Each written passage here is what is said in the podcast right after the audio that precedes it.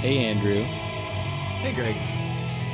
How's it going? It's going. You, you, you, I think now you're officially out of your little personal quarantine just in time for the entire state of Pennsylvania to basically shut down. Correct.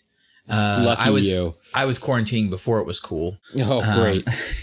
Um, yeah. So I'm, this is now week three. Uh, we had a brief, you know, respite where we went out for my birthday, uh, a reduced amount because it was kind of like at that time it was like, mm, maybe we shouldn't be doing stuff. Not really sure. People were saying, ah, bars and restaurants are still okay. And the next day it was like, yeah, no, don't do that. I was like, okay. Had our last hurrah. um, but yeah, it's, uh, starting to settle into a routine. I think the first two weeks I was like, okay, you know, two weeks is two weeks. I'm not really going to worry about too much. Now it's like, okay, I got to like think about how I'm going to structure my day a little bit more and not just wing it like I usually do when I work from home. Yeah. And now, you know, and finding a balance for Shay and I in the house together and apart. And, you know, she's working at the same time. And this is like her busiest time of the year where she is on appointments all day long. Like, uh, uh, so that's an interesting change. Um, so my office is getting a little smelly. It's mm. cracked the window there. uh, but yeah, yeah, you're on day, day two, right? Yeah. We're not really in any kind of real like quarantine situation. Even my office is basically doing like, it's more just kind of a loose, hey, now we're gonna be flexible and maybe you work from home or maybe you have flex hours or bleh, um which is in part I understand it because there are certain people in my office who can't work from home for all intents and purposes. Like we've got people, you know, like graphic designers and people who work on like laying out the circular who they work on like big Mac desktop machines. You know, they don't have a laptop like a lot of us that they can just throw in a bag and go home with. Yeah. Um, and then there are also other people in the office who, you know, like they're manning phones, either customer service calls or, you know, they're manning the phone. Like they're the guy who picks up the phone when one of the stores doesn't get their shipment of toilet paper, you know. And the truth is that there are, you know, if we absolutely had to shut down the office, there would probably be ways to handle all this, but that's not where they are yet. But me, since all of my work can be done from home, I I was like on Friday, I was like, yep, I'm I'm going to be working from home because, number one, I think it's the responsible thing to do. And number two, knowing that in our office, like there are some people who can't work from home. You know, the more desks we can free up, the better, so that those people who have to be in the office can physically spread out. Um, so, um, so yeah, so this is day two. It is an adjustment. Um, Karen's been working from home since like twenty fourteen, so she's got her whole world set up. Um, but it definitely is an adjustment for me, uh, more so than I thought, because, I mean, I'm used to just like having a work from home day here and there or an afternoon. But, you know, like settling into the idea of like, oh, no, this is going to be it for a while. You know, like I'm I'm under no illusions that this is just going to be for two weeks, you know, like, no, I mean, yeah, C D C is saying like eight weeks. I I, I even I think that is conservative. Yeah. So um, who knows? But. Um, I definitely think that it's going to be quite a bit of time. And yeah, I think it's an interesting, it's interesting to see how people adjust or don't adjust, and uh, more, more to come on that later. Mm-hmm. But, um, yeah, no, it, it's definitely strange. I've been, you know, talking to my coworkers a lot, and a lot of them, most of my office have children under the age of five, and they're just like, yeah, this is hard.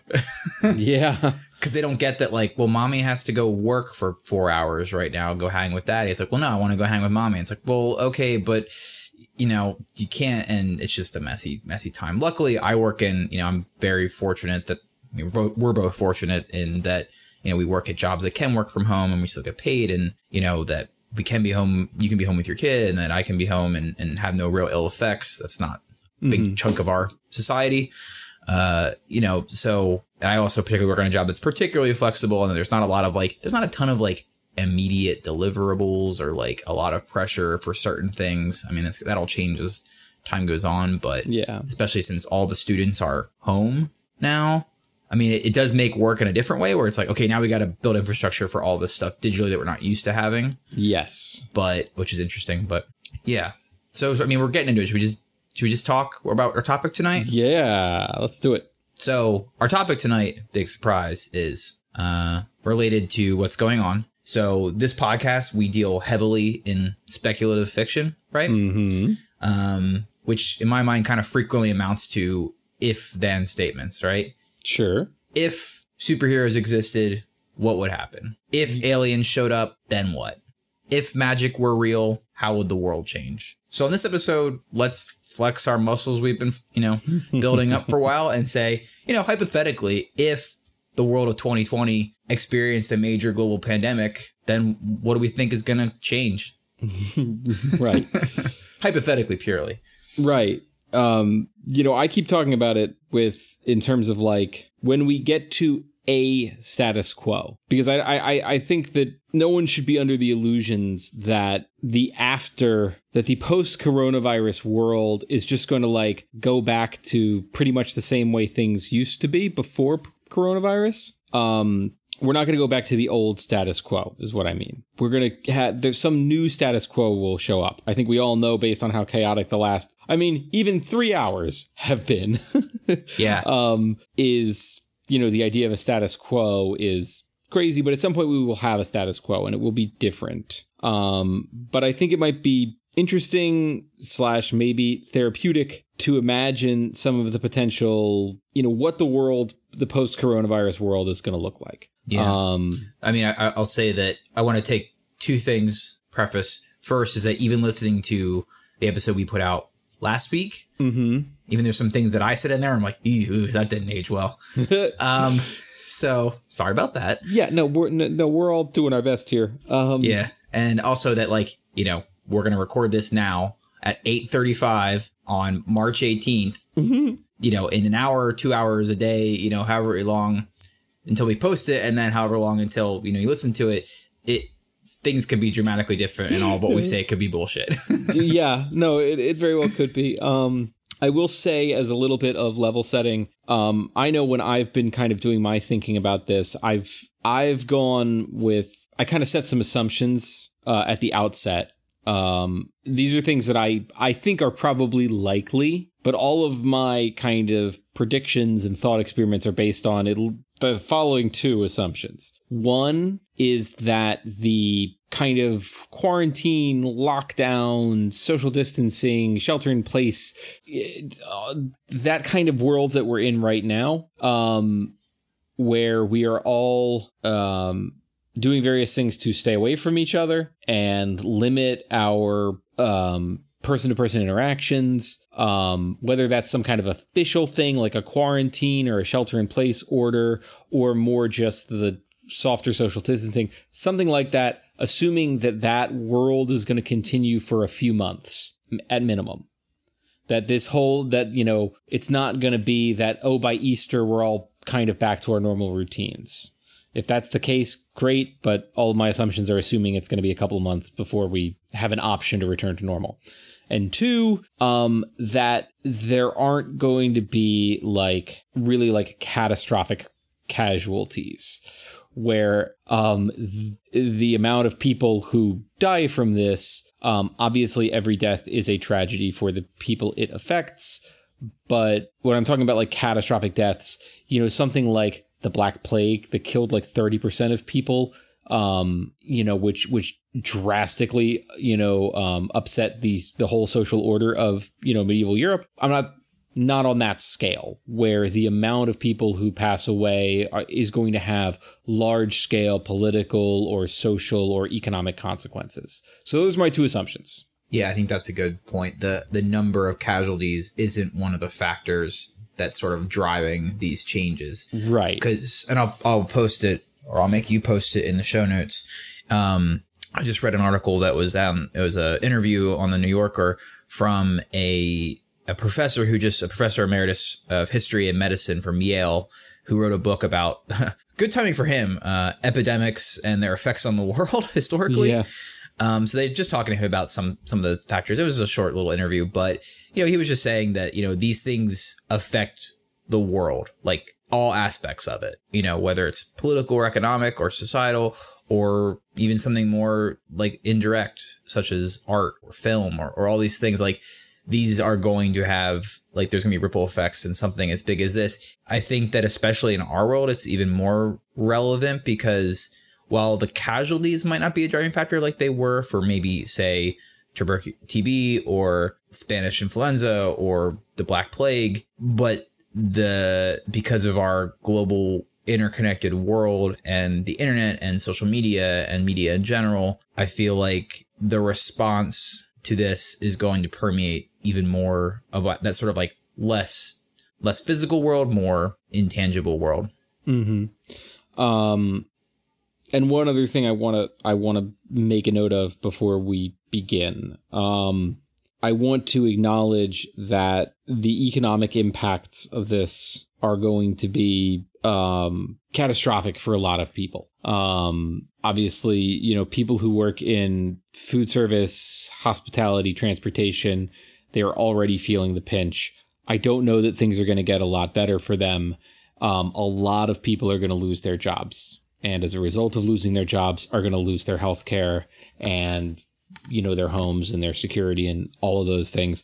And that's fucking awful. And there's no way around that. And it's a moral failure of our system that we are not prepared to um, help people when that happens. Um, and in the course of this conversation about potential outcomes of this, I don't want to I don't want to lose sight of the very real impacts that people are going to have short term and long term economically as as a result of this. Um, I just worry that if we get, you know, getting very pie in the sky about potential positive outcomes, um, I don't want to ignore the very real, very negative outcomes that a lot of people are going to feel as a result of the the economic disruptions that this causes. Um, so I just wanted to get that out of the way, too. And, you know, saying things like, well, there will still be a hospitality industry after this, like there will still be hotels. Um, that is cold comfort to, you know, hotel housekeepers who will lose their jobs while the hotels have no business. And just because the business will come back to the hotels, that doesn't help out the people who were out of a job for six months or a year or however long, you know, during that period. So I want to get that out there first. Yeah, I mean, as an example, uh, one close to home, um, not personally affected our family, but close by, is that, you know, Shay's mom is a public school teacher in mm-hmm. Pennsylvania, and in her school district, all of their custodians, paraprofessionals, secretaries were all furloughed today. Yeah.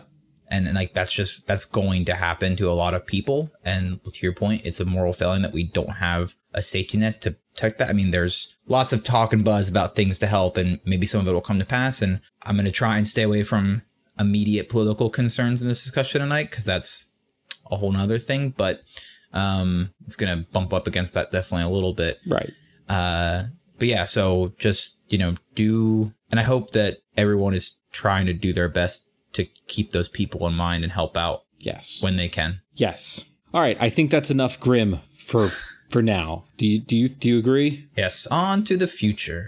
Yes. So I want to start with work, because mm-hmm. I think it's most immediate on people in our, probably many listeners to this podcast, um, you know, you and I's, our spouses, our families, sort of.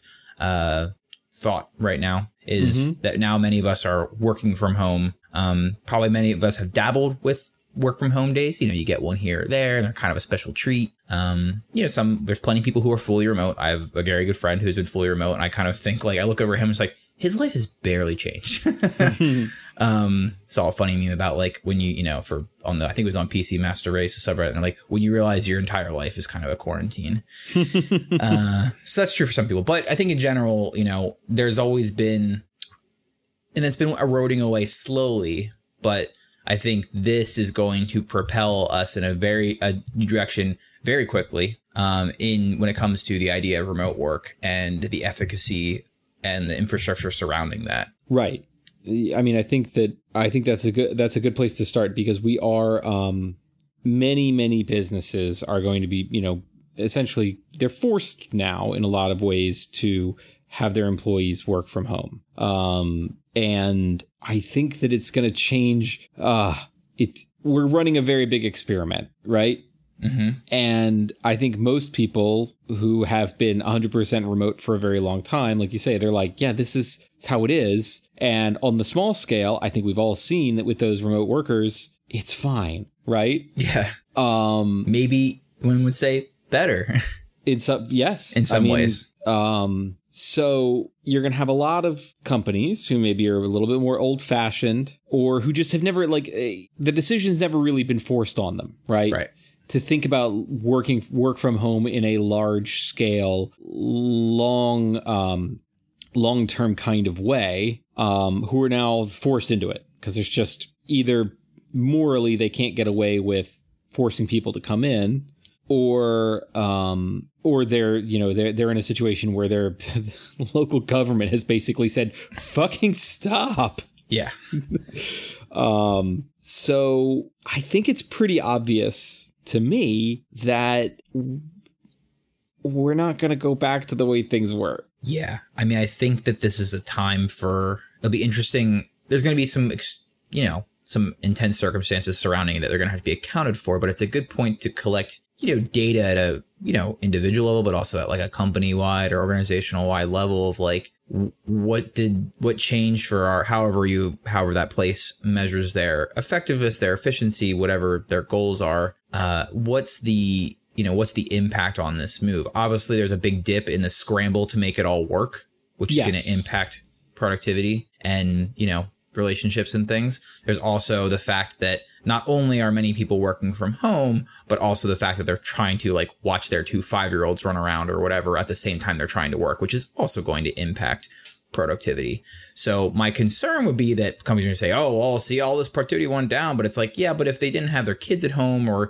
things weren't as stressful, they weren't trying to get to the grocery store at a certain time to buy toilet paper. Like, what's that effect? Or, or and even but more positively, if you if things don't demonstrably change with all those all that whole context over top of it, well, then, damn, you better think that it's going to even be even better without that. So here's here's what I think. I I, I think that, yeah, there's going to be a little bit of a transition week, you know, like, for example, Monday was my first, um, you know, first real work from home day. And despite the fact that I've worked from home plenty of days in the past, um, yesterday was the day when all of my I T just decided not to work at all. So I spent most of the day just on the phone with the help desk ch- trying to get my shit to work. Um, and so you figure I can't be the only one at my company having this experience.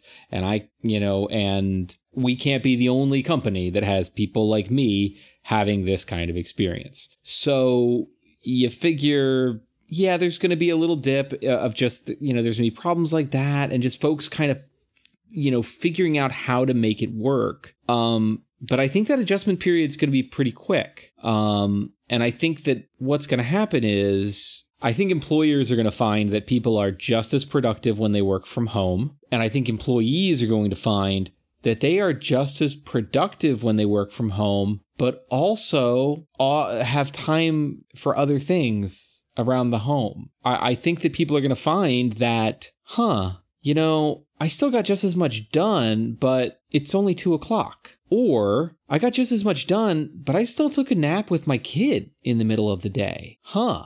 And I think that's a great thing for workers. What I worry about is when the employers find out that you were just as productive, but maybe you weren't putting in as many hours mm-hmm. in the in the traditional sense of you're sitting here and we're watching you kind of way. Right. Um, I mean, you can read all those studies about the amount of time people actually, you know, in, in a typical desk job in twenty twenty, how much time someone spends working versus socializing in the office versus going on Facebook or Reddit or shopping or whatever right. it is you do with when you're dicking around the internet at your job.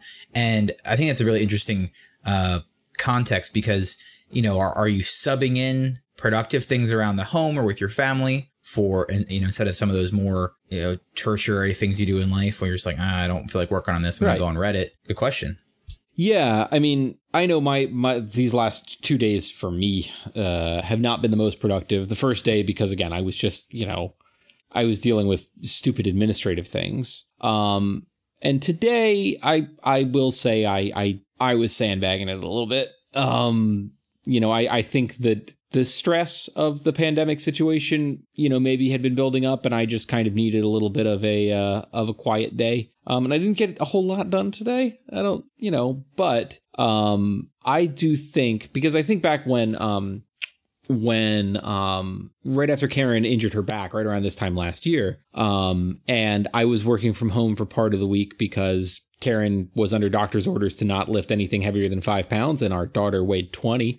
So, you know, between me being home some days and Charlotte going to daycare some days, um, I was working from home, you know, for a longer stretch. It was it was it was like five or six weeks of, you know, kind of alternating days. So, but once I was in that rhythm, I really found that those days where I was working from home, I was just as productive, if not more so. But I was still able to do things like, you know, um, go for a walk with the kid and, you know, do that kind of stuff. And I think, yeah, maybe you are taking a little bit more time away from the shopping or the Reddit or the reading the news or, you know, uh, you know, walking down to the next cubicle and, and, you know, having a twenty minute conversation with a coworker about T V or, or whatever. Um, but I also think that when you're working from home, there's also, I think, the fact that you are remote, um, decreases the amount of like little bullshit you have to do. And um, as a result, you can focus more on the important stuff, um,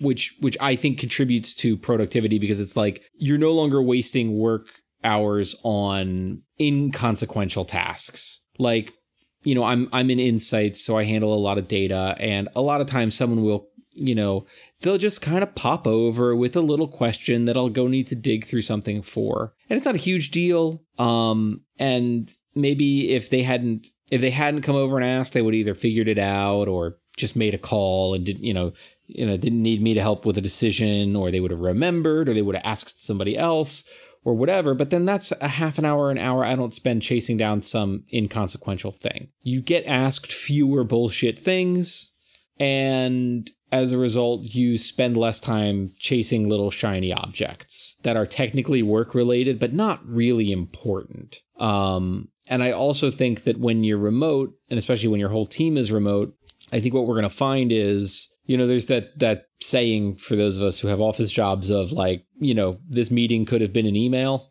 Yeah. Um, that's all those meetings that could have been emails are going to turn into emails, right, which is going to free up a lot of time in people's days to actually work on stuff that matters. Yeah, and I, I agree.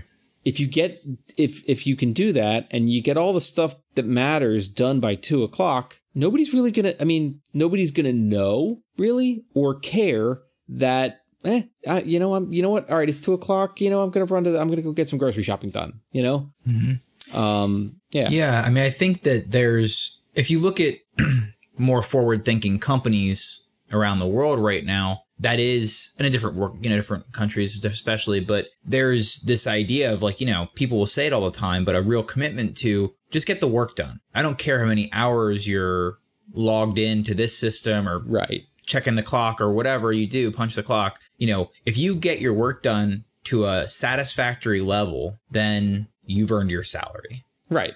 And where that takes place, when that takes place, you know, there's different contexts, but generally speaking, that's the idea. And I think that's very much true. And I think you can see it in more technically oriented fields like software development, like, um, you know, that, that sort of area, software engineering, right, where that's kind of how they work. And there's there's there's booms and there's busts, and no one really, you know, as long as you're meeting your deadlines and meeting your goals. And, and like to your other point, that can get be careful because companies can then start to go the other direction and realize that there's more quote unquote potential productivity. But I think there's a there's a lot of research out there that says like, yeah, thirty hour work week's pretty good. You know, four day work week's pretty good. People having flexible time. You know, there's some things that show that when it comes to productivity, not just how many man hours is going to something, but the product that comes out of it is is important right. and, and beneficial. And I will say that there is a potential downside here um, where the forty-hour work week exists as a concept because labor organizers fought for it, because to, to put some constraints on management and say there is only so much you can ask of us. Um, and to set some standards and some expectations around, you know, how much, wh- where, what is the time that employees give to their employer and what is the time that the employers can't touch, essentially. Um, and I think that those delineations are important. And there is a question of, in a future world where um, it's no, it's not so much about the hours you put in, but rather about the content you produce, the work you produce, do we want to get into a situation where all of us are now working like game developers, where you have these crunch periods where essentially nobody is ever not working? Right. Because it's about it's about deadlines and it's about output. And um, at that point, everybody's just getting worked to death because, you know, the quality of the output is, you know, management is going to, you know, raise the expectations for output while continually pushing deadlines up, right? Mm-hmm. Until the point where either everything breaks or they make the maximum profit. So how do you protect against that? I don't know. But I will say one of the things that I think might help us, and this is this is a weak effect. I don't know how much I would bet on it, but I have noticed in my professional life that there was a period in the mid twenty tens, I think it kind of peaked maybe in the in the early mid twenty tens, where there was this thing of getting emails from your boss at all hours and being expected to answer them. Yeah. And the work, uh, you know, professional life, personal life thing really started to blur. And it just seemed like um, the forty hour work week had gone away entirely. Um, but I feel like that's shifted a little bit, and I feel like as um and I feel like that was probably more when you had, and not to get too generational about it, but you had baby boomers in middle and upper management who were essentially, they were the bosses sending emails at all hours of the night. Basically, they got an email machine in their pocket and now all of a sudden could be demanding psychopaths all the time. But as Gen X kind of matures into those positions in the office hierarchies, they are a little less shitty about it. Um, and because they were on the other end of that nonsense, they are probably less inclined to push as hard on those things. But again, that's a weak effect. I would I would hope that there were that there are stronger social norms in place about it. But um, I mean, it's always a battle between, you know, it's always going to be a battle between labor and management about how hard they're getting pushed. So the, the battle lines are going to shift from uh, hours to, you know, essentially what game developers deal with it and crunch, I think. Yeah, I mean, I think that's that's very fair. I think that it's also very, I mean, it's very industry dependent, like to your point. Absolutely. Um, and, and sort of where you kind of peg yourself and, and what ladder you're trying to climb, if such a ladder exists.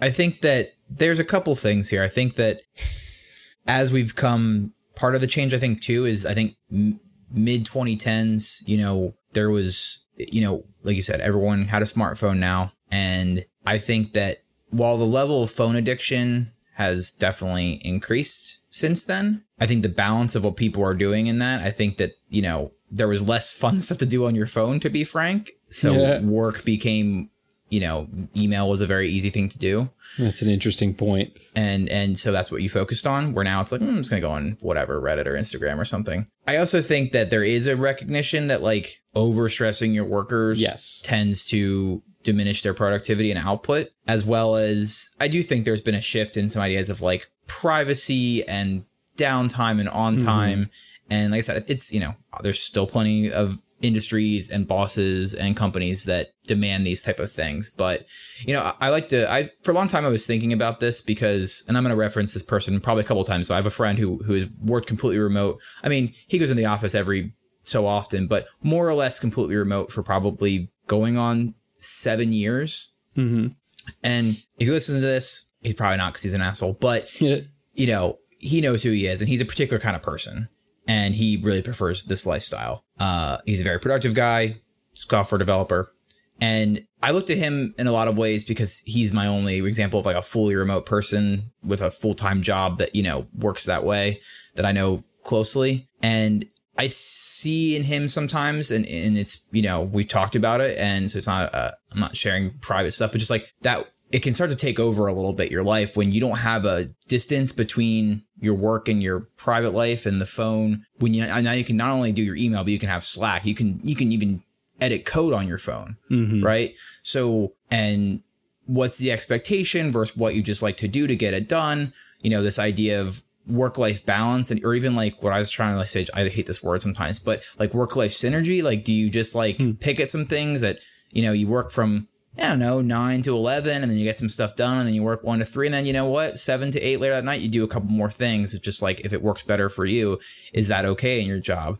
Uh, I've gone back and forth on that. You know, it, it's a really hard, there's all these things people say to do, right? Oh, you know, if you're working from home, make sure you have a separate space. Make sure you, you know, get, you know, take a shower and don't wear sweatpants all day and whatever else. And I, I mean, I think most people don't do those things, and I think it's kind of arbitrary. I think you need to find what works for you as an individual, obviously. But um, I do think there is a negative side here, though. And I want to talk a couple about a couple pragmatic things that are positive about mm-hmm. a more remote workforce, but then also touch on some things we need to be leery of. Mm-hmm. So I think about remote work a lot. I just think it's a very it's just so transformative for our society in a lot of ways, uh, because like think downstream of what happens when you, you say even if you get thirty or forty percent of the white collar, you know, work workforce working remotely. You have people not commuting to work, to and from work. Mm-hmm. So that makes for huge, you know, there's huge, there's less people, less. Let me start. There's so many things I could say. Let's talk about environment, environmental as- aspects. Less cars on the road is less carbon emissions and less work maintenance need to be done on those roads. Yep. So less pollution yep. in general. Second thing is economically for people, they're spending less money commuting. Yep. They're spending less time commuting. Yep. That also has downstream effects of there's less traffic. So the people who are commuting are still spending less time and less gas and less money commuting. There's less need for certain emergency services. There's going to be less car accidents. You need yep. less E M Ts. You need there's less cars on the road. You need less cops, although that's going to be an issue the other direction because that's how they make their money. There's... Yeah. Other downstream effects of, you know, public transit, right? Like if public transit lines don't need to be as big, could you make more of them? Could they go longer? Could they go further? Also economically for individuals and their families, if you have, if you may only need one car as opposed mm-hmm. to two, you may only need to drive your car two or three days a week. So you don't need to have as nice a car or as durable a car, or you have a nice car, but it's going to last you three times as long because you're not driving it near as much, which I mean, auto costs, I think in the United States is an under-discussed piece of, you know, lower and middle class families like economic life because, you know, from anything from just like un unforeseen repair requirements, because like, well, you need a car, you know, and just balancing when's the right time to trash a car and get a new one versus try and repair it, you know, auto insurance, all these things. I think that and, and just like the the shittiness in the auto that it is the auto industry that is an incredibly greedy capital C capitalist industry. I have many yeah. friends who work in that industry and it's fucking miserable.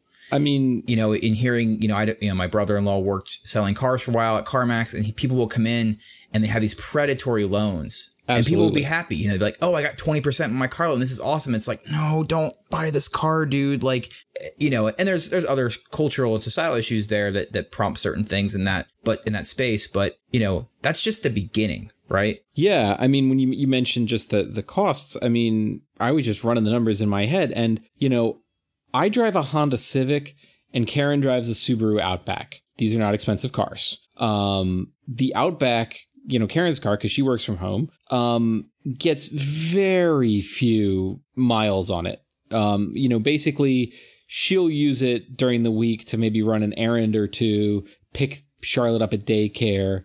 Um, and then that's the car we take when, you know, we're going to go on a car trip um, or it's it's the it's the grocery getter because it's got a big trunk.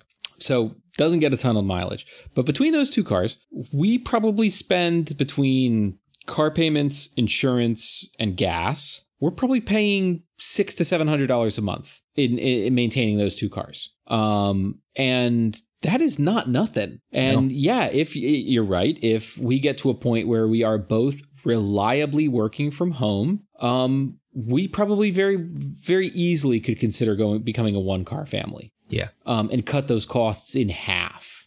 Yeah. I mean, Shay and I, you know, we work at the same place, so we commute together most days.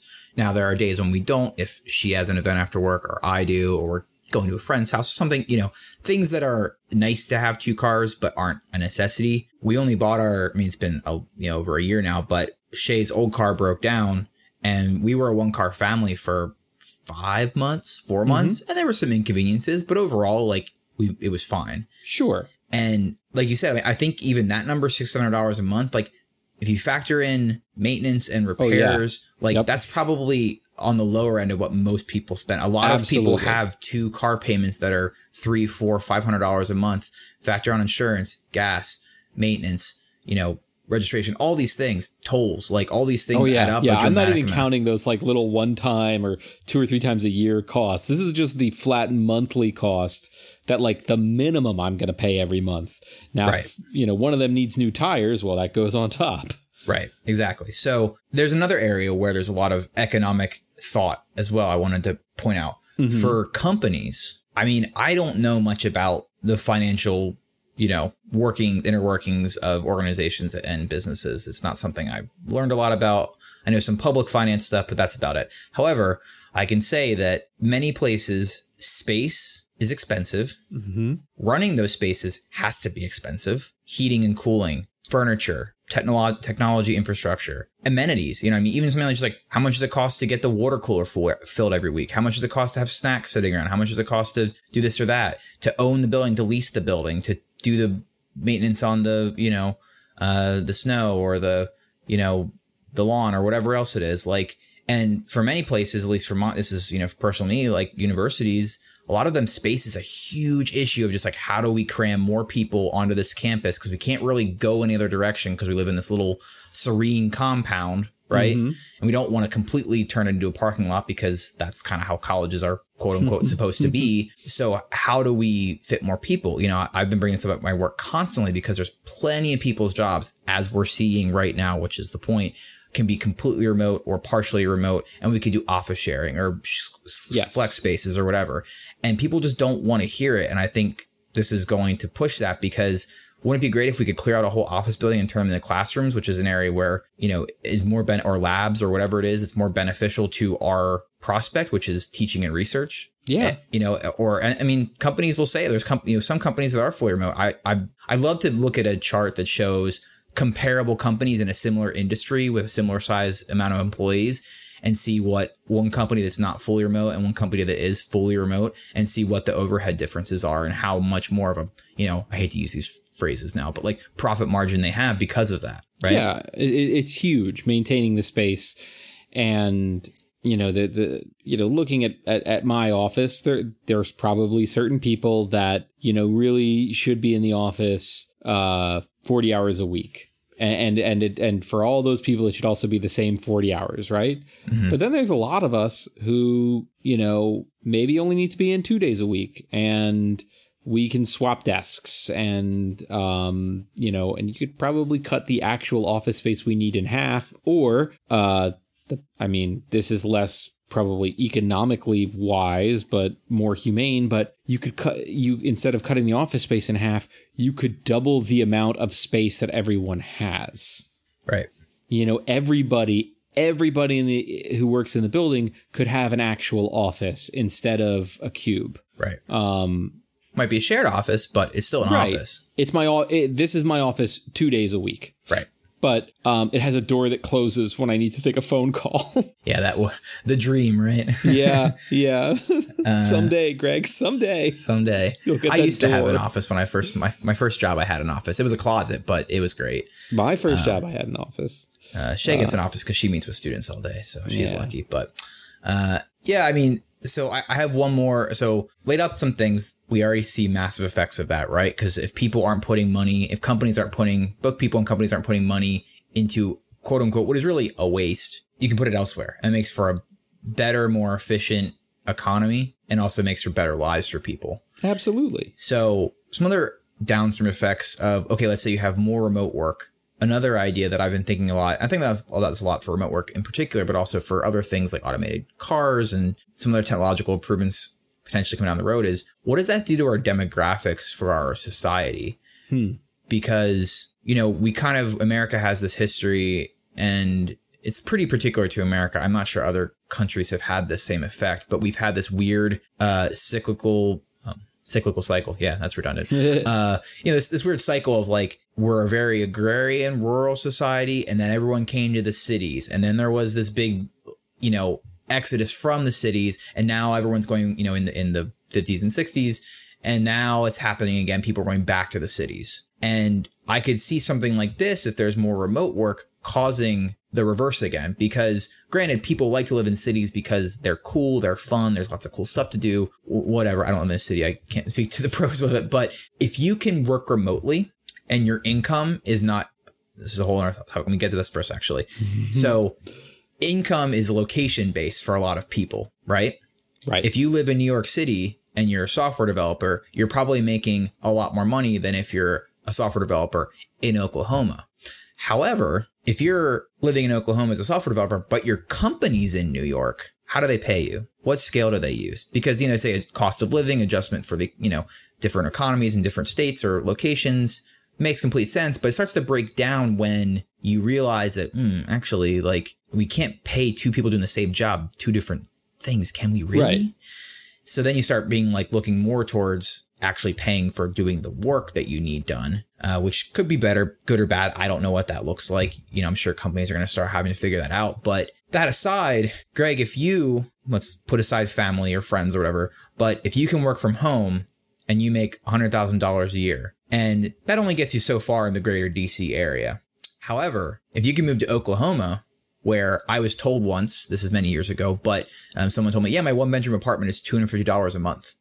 What kind of house, what kind of property, oh. if that's what you're interested in, could you buy in Oklahoma on a salary like that? Absolutely. I mean, we, um, the, yes, if I could take the salary I, I make here, which isn't, you know, I it, it's not huge, um, you know, it, it's, and I could take that back to where we, just the last place we lived, back to Mechanicsburg in Pennsylvania, um, we we we could we could buy the nicest house in the neighborhood, um, versus, you know, what, you know, we're looking at down here, which is like, well, maybe we could get like a, a decently upgraded split level from nineteen seventy-eight that will probably need a new roof in, in three years. Right. Um, you know, and it's, yeah, your dollar takes you a lot further. And um And I think that I do think that once we start getting to that point, you are going to see that people are going to start to move first into the suburbs, and then maybe even further to the point where people are moving, you know, all the way into, you know, like, like you say, like Oklahoma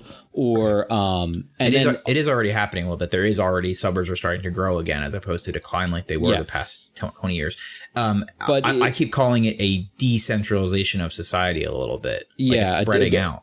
A deurbanization. And I think that you're going to see, obviously, if if things start to go much more remote and stay that way, you will see states like, you know, that have been so far kind of, you know, that have felt the brain drain, um, that they are going to start to entice people to come back, you right. know, um, and they're going to start making very attractive developments for people to, you know, to get people like me to move to Iowa. Um, right. But I think another part of it is it's not just going to be the economic benefits of moving away from urban centers, but I do think that if this goes on long enough and the disease part of this creates enough of a psychic scar in people, um, you will see people just say, you know what? Maybe cities aren't as safe as I thought. Maybe mm. being around that many people all at once is maybe that's a little dangerous. Um, and when I say psychic scar, like in a lot of ways, you know, people in, you know, the millennial generation are one of the reasons we are less inclined to home ownership than, you know, our older brothers and sisters and our parents, is because we kind of came of age during a financial crisis that was driven by a housing market. So mortgages, just as a concept, seem sketchy as fuck to us. um, so maybe we just, that whole thing seems kind of scary and unstable. So maybe we just stay away. Again, that's a part of it. Also, we're broke as hell, thanks to the financial crisis and other things. But um But I do think that you could see a little bit of that where people just start to say, like, I think I just want a little bit more space between me and my neighbors. I want a little bit more automatic social distancing. So if something like this happens again, it's not going to completely detonate my entire world. Right. And there's also, to go back to the economics of that for a second, that will create, I mean, there's always going to be more and less desirable locations and property, right? Location, location, location. Absolutely. But, you know, like parking your R V R V in front of the, uh, what was that rock formation called in Picard? Um, uh, the, the Vasquez Rocks. Yep. Nice um, callback. Yeah. So, but, but if people spread out a bit more and economic center or urban centers aren't quite as attractive, then you kind of would get more of a, not an equilibrium, but a more equalization of housing costs, right? Because if, you know, if the house in the country and the house in the suburbs and the house in the city are all sort of equally viable for people of different kinds, like one's something more expensive than the other, but you might see homes out in the country get a little more valuable and homes in the city get a little less valuable because there aren't quite as much demand, potentially. Well, right. Yeah, because because some some factor of any home's um, value is its location relative to job markets. Correct. Um, you know, that's one of the reasons housing costs down here in, you know, in, in northern, you know, Maryland, where I live, are higher than they were in Mechanicsburg, is because here I have access to, you know, three or four pretty, you know, pretty rich job markets down here, whereas in Mechanicsburg, It's not even it's not even multiple job markets that you're convenient to. It's two companies, right, that you right. can work for. So, you know, but now if the physical proximity to those job markets isn't as big of a factor, then, yeah, you know, you're now proximity to urban centers also gives you proximity to a lot of amenities like restaurants, life, nightlife, entertainment. Sure. Etc. That that is probably still going to be valuable to a lot of people, um, but you offset that with perceived dangers of living in the city, um, which are now more biological than they were, um, you know, criminal. But sure, uh, yeah. I have another chain in the another link in this chain. Then, uh huh.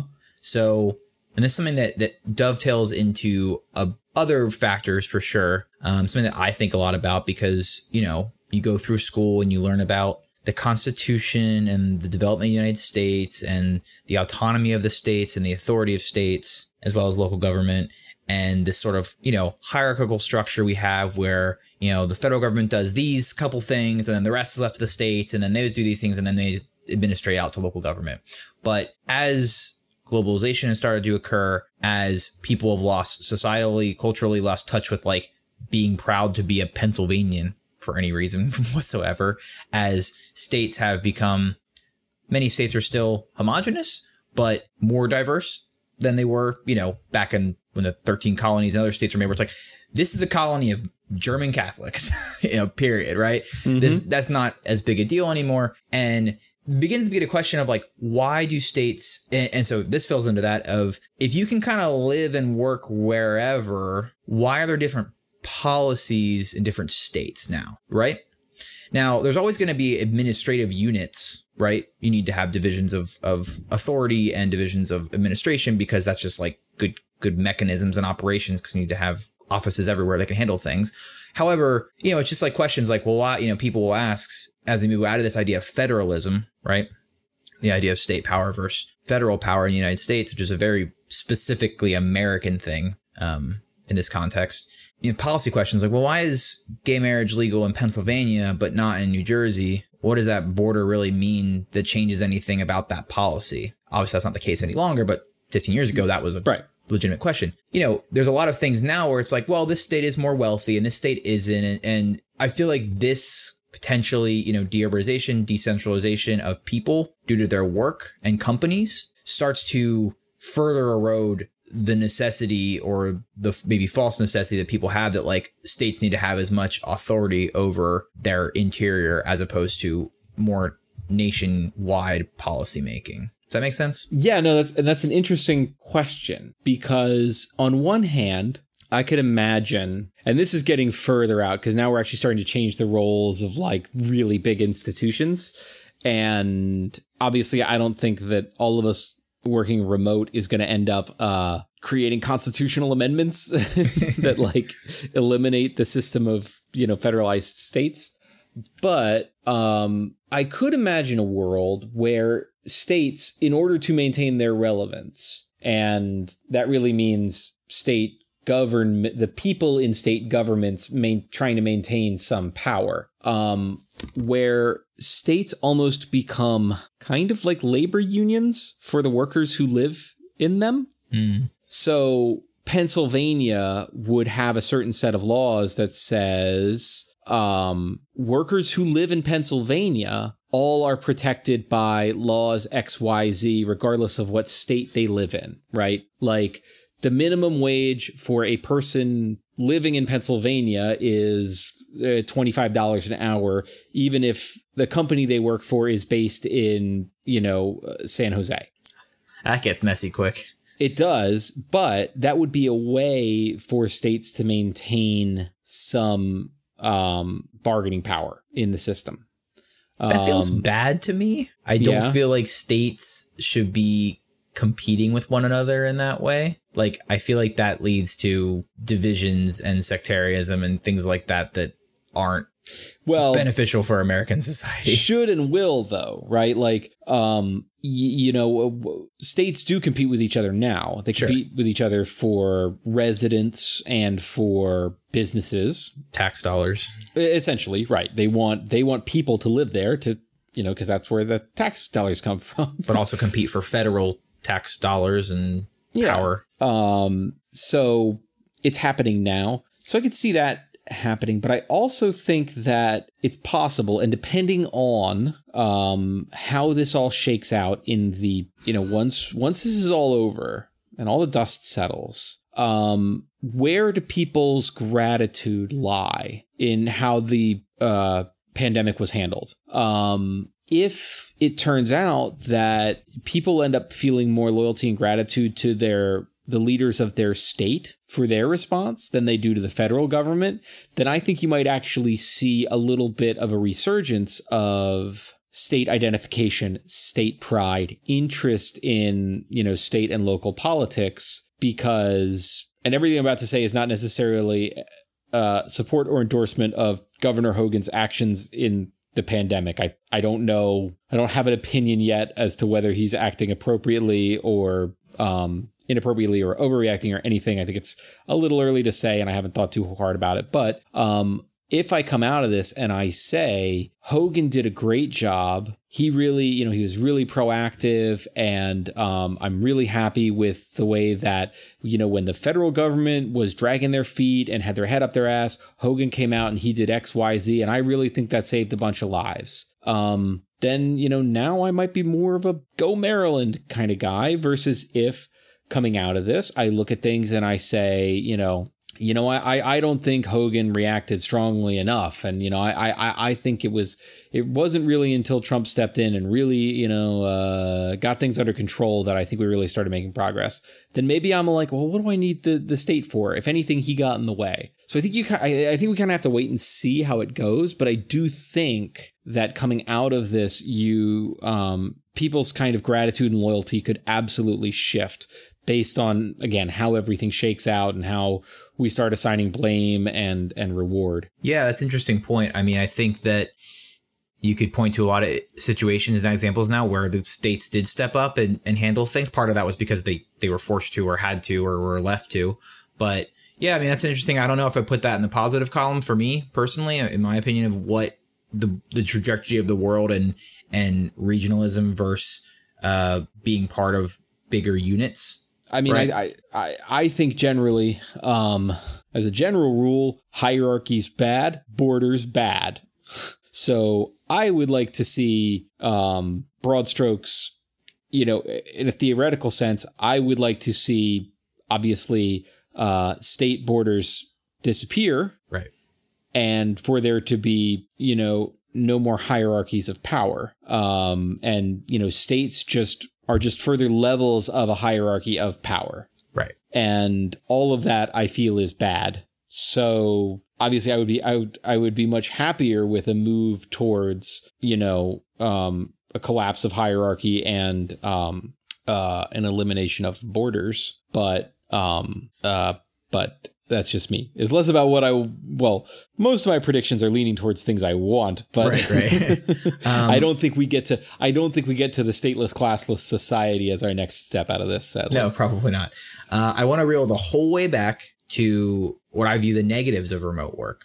Sure. Because we laid out a lot of positives for companies and for people. But one thing I learned, and I once again, I think this is different for every person, and I mean, I don't, I'm not like, I really, really, I'm not gonna say I don't believe in it, but I really don't like the emphasis on introvert versus extrovert and all these categories of people. I don't like putting people in categories, but I'll say that, you know, everyone's got different preferences and personalities that are conducive to certain things. I will say that if I started a job that was purely remote and I never met my colleagues in person, or maybe met them once at a Christmas party or something, I do not feel I would be as effective at my job. And like I said, I think it depends on the work and the person and the organization. But I feel like having a personal relationship that's been developed in person, and there is something mm-hmm. that's that's I'm I mean, I'm one of the biggest technocrats you'll probably meet. I mean, I work in an I T adjacent job. I'm always looking for efficiency and utilizing tools that are helpful. But there is something important about person to person interaction that cannot be recreated via distance. With an addendum that you can get pretty close. I mean, I have lifelong friends that I've never met from playing video games with over the internet. Uh, so you could say that could happen online, but I think there's a lot more barriers to that. Yeah. I, Especially I, for people of different walks of life. Like, would I, I be close friends with my forty-five year old coworker who's got three teenage kids? Like, probably not. But I am, because I talk to them at work every day. And hey, we found out we both watch Game of Thrones, and hey, we found out that we have this in common and whatever. And then, you know, you're much more the, the the social glue within an organization, for lack of a better term, that helps uh, people get, get their work done and communicate is is tough because, you know, to reference my friend who I referenced earlier, who is like completely remote. I'll talk about my work, like my coworkers and things like that. And I work in a particularly, you know, social environment. I work at a university. It's a lot of people. It's very not business focused, you know, so I know it's a particular context. But, you know, I'll be like, oh, yeah, I was to my coworker about blah, blah, blah today. And they said this. And he's like, why would you ever talk to your coworker about that? Mm-hmm. And I was like, well, I don't know. You're just like shooting the shit by the water cooler, or you stop in their office, ask them a question. You get talking. He's just like, I don't understand. Like, you know, for someone like that, work is work. You only talk to your coworkers about work for work. Nothing else happens. And that's that would be a loss, I think, um, for people. Yeah, I think. Well, I think I mean, part of part of me uh, wants to say, well, maybe it's only a loss because it's you and I who, you know, and I've got more years in it than you. Um, like, we've spent our professional careers in face to face and, in my case, small team environments. So I've developed all of my skills and my entire way of working based on that, those environmental factors. So I'm so used to it that a change would feel like a loss. But it, does that necessarily mean that the face-to-face, um, you know, casual interactions model is better? Maybe not.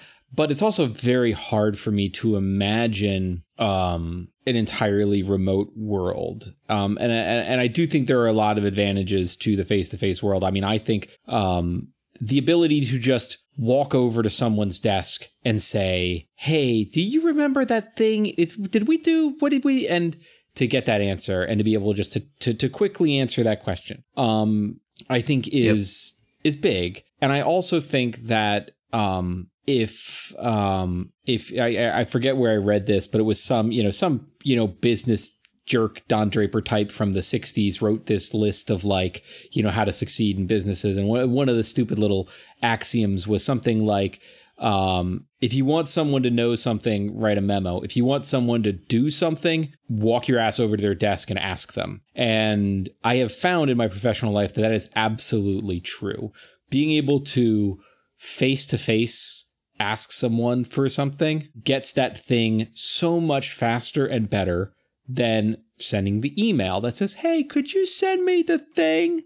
Yeah. Um, and little things like that, that I and and put but but that is just little like, oh, I, I get I'm better at my job, you know, from a top down, how the manager thinks I'm good at my job kind of way when I have people around me that I can interact with. Um, but I think there's another element that I feel that I have just gotten so much smarter about my job and my career and just the world by being able to have casual face-to-face conversations with other smart people around me um, that uh, I don't know that I could have had in a purely electronic sense. Just being yeah. able to sit and like, you know, the the little conversations that start when you just see you look over across and you see the person who's a, you know, in the cube across from you and they just read the same email you did and you can see the look on their face and you be like, and you just make a face at them and then you guys start talking about it. And out of that ten minute conversation comes some really good thinking. Yeah. Um, that's, I mean, maybe you get there remote, but I do think yeah. something is lost. Um, but there might be things that are gained that I can't see um, because yeah. I haven't been there long enough, just to be fair. Um, but uh, yeah, I mean, I, I and I do think that we are um, the extroverts and the introverts. We all feed on social interactions to a certain extent. And um, uh, when we don't have them, um, there are very real effects. This is why solitary confinement is torture, right? Yeah, totally. And I don't think you can in I don't think you can hold both thoughts in your head that um, solitary confinement is torture and also we'll all be fine if we never actually interact with anyone other than um, our immediate family. Yeah. I mean, it's and I'm I'm going to she's hopefully she doesn't hear me say this, but, you know, just today, you know, like I said, we're on week two and a half with minimal social interaction. And Shay would definitely put herself in the introvert category, mm-hmm. you know, if she were to put herself in as a category. And, you know, this afternoon I was like, I could tell she was in a little bit of a, you know, a little bit of a mood. And I was like, what, you know, what's wrong? Like, what's going on? And and she's like, oh, I'm not really sure. You know, I'm just like, and she's like, I think I'm just lonely. Yeah. And I'm just like, yeah, I get it. You know, and and, and I I have a very, and I'd say for me to say this stuff, I think is particularly like relevant because I live a very virtual life. I always mm-hmm. have. I've very been very into online video gaming my entire life. And a lot of my, you know, interactions with friends and stuff was online for, I mean, I still have plenty of in-person interactions too, but, you know, I, I'm, I'm committed to that space. I'm not someone who, you know, right. to me, it's different, but, you know, before I was doing this podcast, I was playing video games for an hour and a half with my friends, you know, four other friends online. And like, that is in many ways just as much fun as hanging out in person. We do both. It's great. It's a good balance. Um, I think that to your other point about like what I would call relationship management, relationship building, there is, and maybe this is just a personal thing to your point about what we've experienced and what we've been found we're good at. But, and I, I do think you can get there digitally, but I think making a foundation with people is important. You know, one of the things that, not to like blow steam at my own skirt, but I'm really, really good at relationship management in my job because I work in a job that I'm sort of like the person in the office who has to go to other offices to get things done. Mm-hmm. And if I just was like the guy who's like, well, I'm just going to submit a ticket to I T and then hope it gets picked up in however many weeks, like that's not going to make me effective at my job. And maybe some people probably find me annoying, but I don't think they do because they answer my, the, you know, when I call, go to call them or walk in their office, they don't seem annoyed. They they pick up the phone, they respond to your point about, you know, getting things done and and that that thing that business weird weirdo said, like that's totally true in, in my line of work. And I think that carries over digitally. Once you establish the foundation in person, then you can very much maintain it going forward because, you know, just the little things like, I mean, everyone's brain works a little different with this stuff. Go listen to Hello Internet. They've been talking about it a lot about like how you visualize things when you're reading or when you're yes. thinking. And and for me personally, like knowing someone's what they look like, knowing their tone of voice, knowing their mannerisms. When I see an email come through or a Skype message or whatever it is, whatever digital technology we're using, I can put a lot more into that and understand a lot more because I have all that awareness. Even just just visually being able to, I'm a very visual person in my brain, seeing them say it or thinking what they're thinking when they're typing it or whatever, that really helps me feel connected and know who I am, as opposed to just like, you know, the interaction you have with like a chat bot. Yeah. Right. But I should point out here that everything we're talking about is in some ways a privileged conversation, because you and I are both um, privileged in ways that make us well suited to excel in a traditional face-to-face office environment, right? Sure.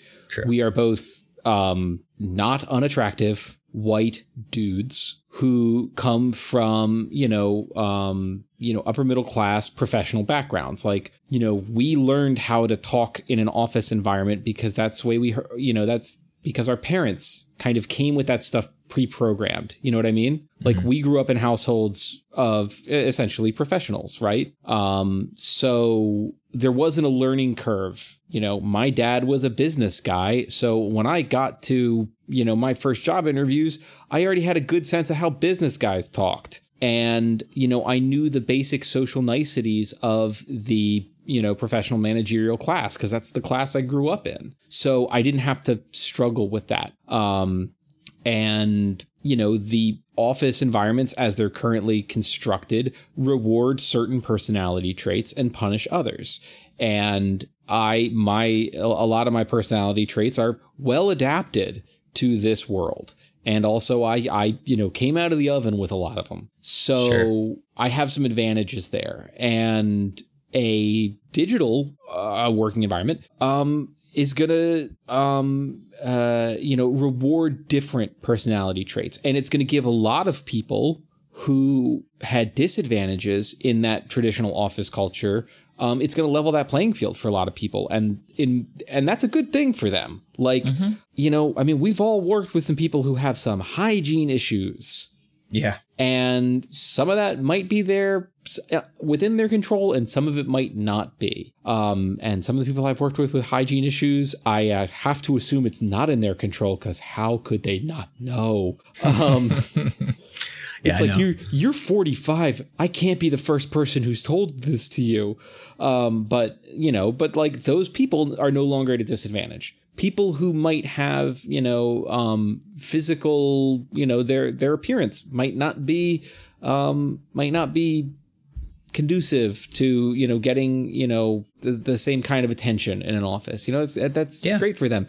People who, um, you know, because of their class background, maybe, um, you know, maybe come off much better in, um, you know, when they're typing out in a chat than if they actually had to say those words, because maybe they've got a Southern accent that uh, carries with it a lot of prejudice, and it disappears. So I'm just saying there's a lot of ways that, you know, I just want to point out, like, um, because the the office environment, you know, gives me a lot of privileges. I don't want to act like a an alternative is necessarily bad, because it, you know, um, neutralizes a lot of those privileges. Yeah, I mean, it, there could be it could be a different direction, too, where the privilege of growing up with a lot of technology and, and these kind of things could also contribute to our success there, too, where other people might not have that. But I think overall, your your points are well made. Um, yeah, all, all I'm trying to think about, I mean, I, I think per me personally, like, I've determined that if I could have my ideal world, it would be, you know, a shared office space and like a three two or a two three split. Yep. That would I, be, I, I think, what I would like prefer personally. I think I would agree. Um, and by, by two, three or three, two split, you mean like you're going to work from home two days a week and work in the office three days a week, or some variation. Correct. Yeah. Yeah. yeah I think that would, um, for me too. And, and, and but also part of that, part of that is just because, you know, one of those is, you know, just more comfortable. Uh, w- as we talk about this, um, it occurs to me that I think if you currently own stock in a company that produces um, traditional like office clothing, sell, sell, sell.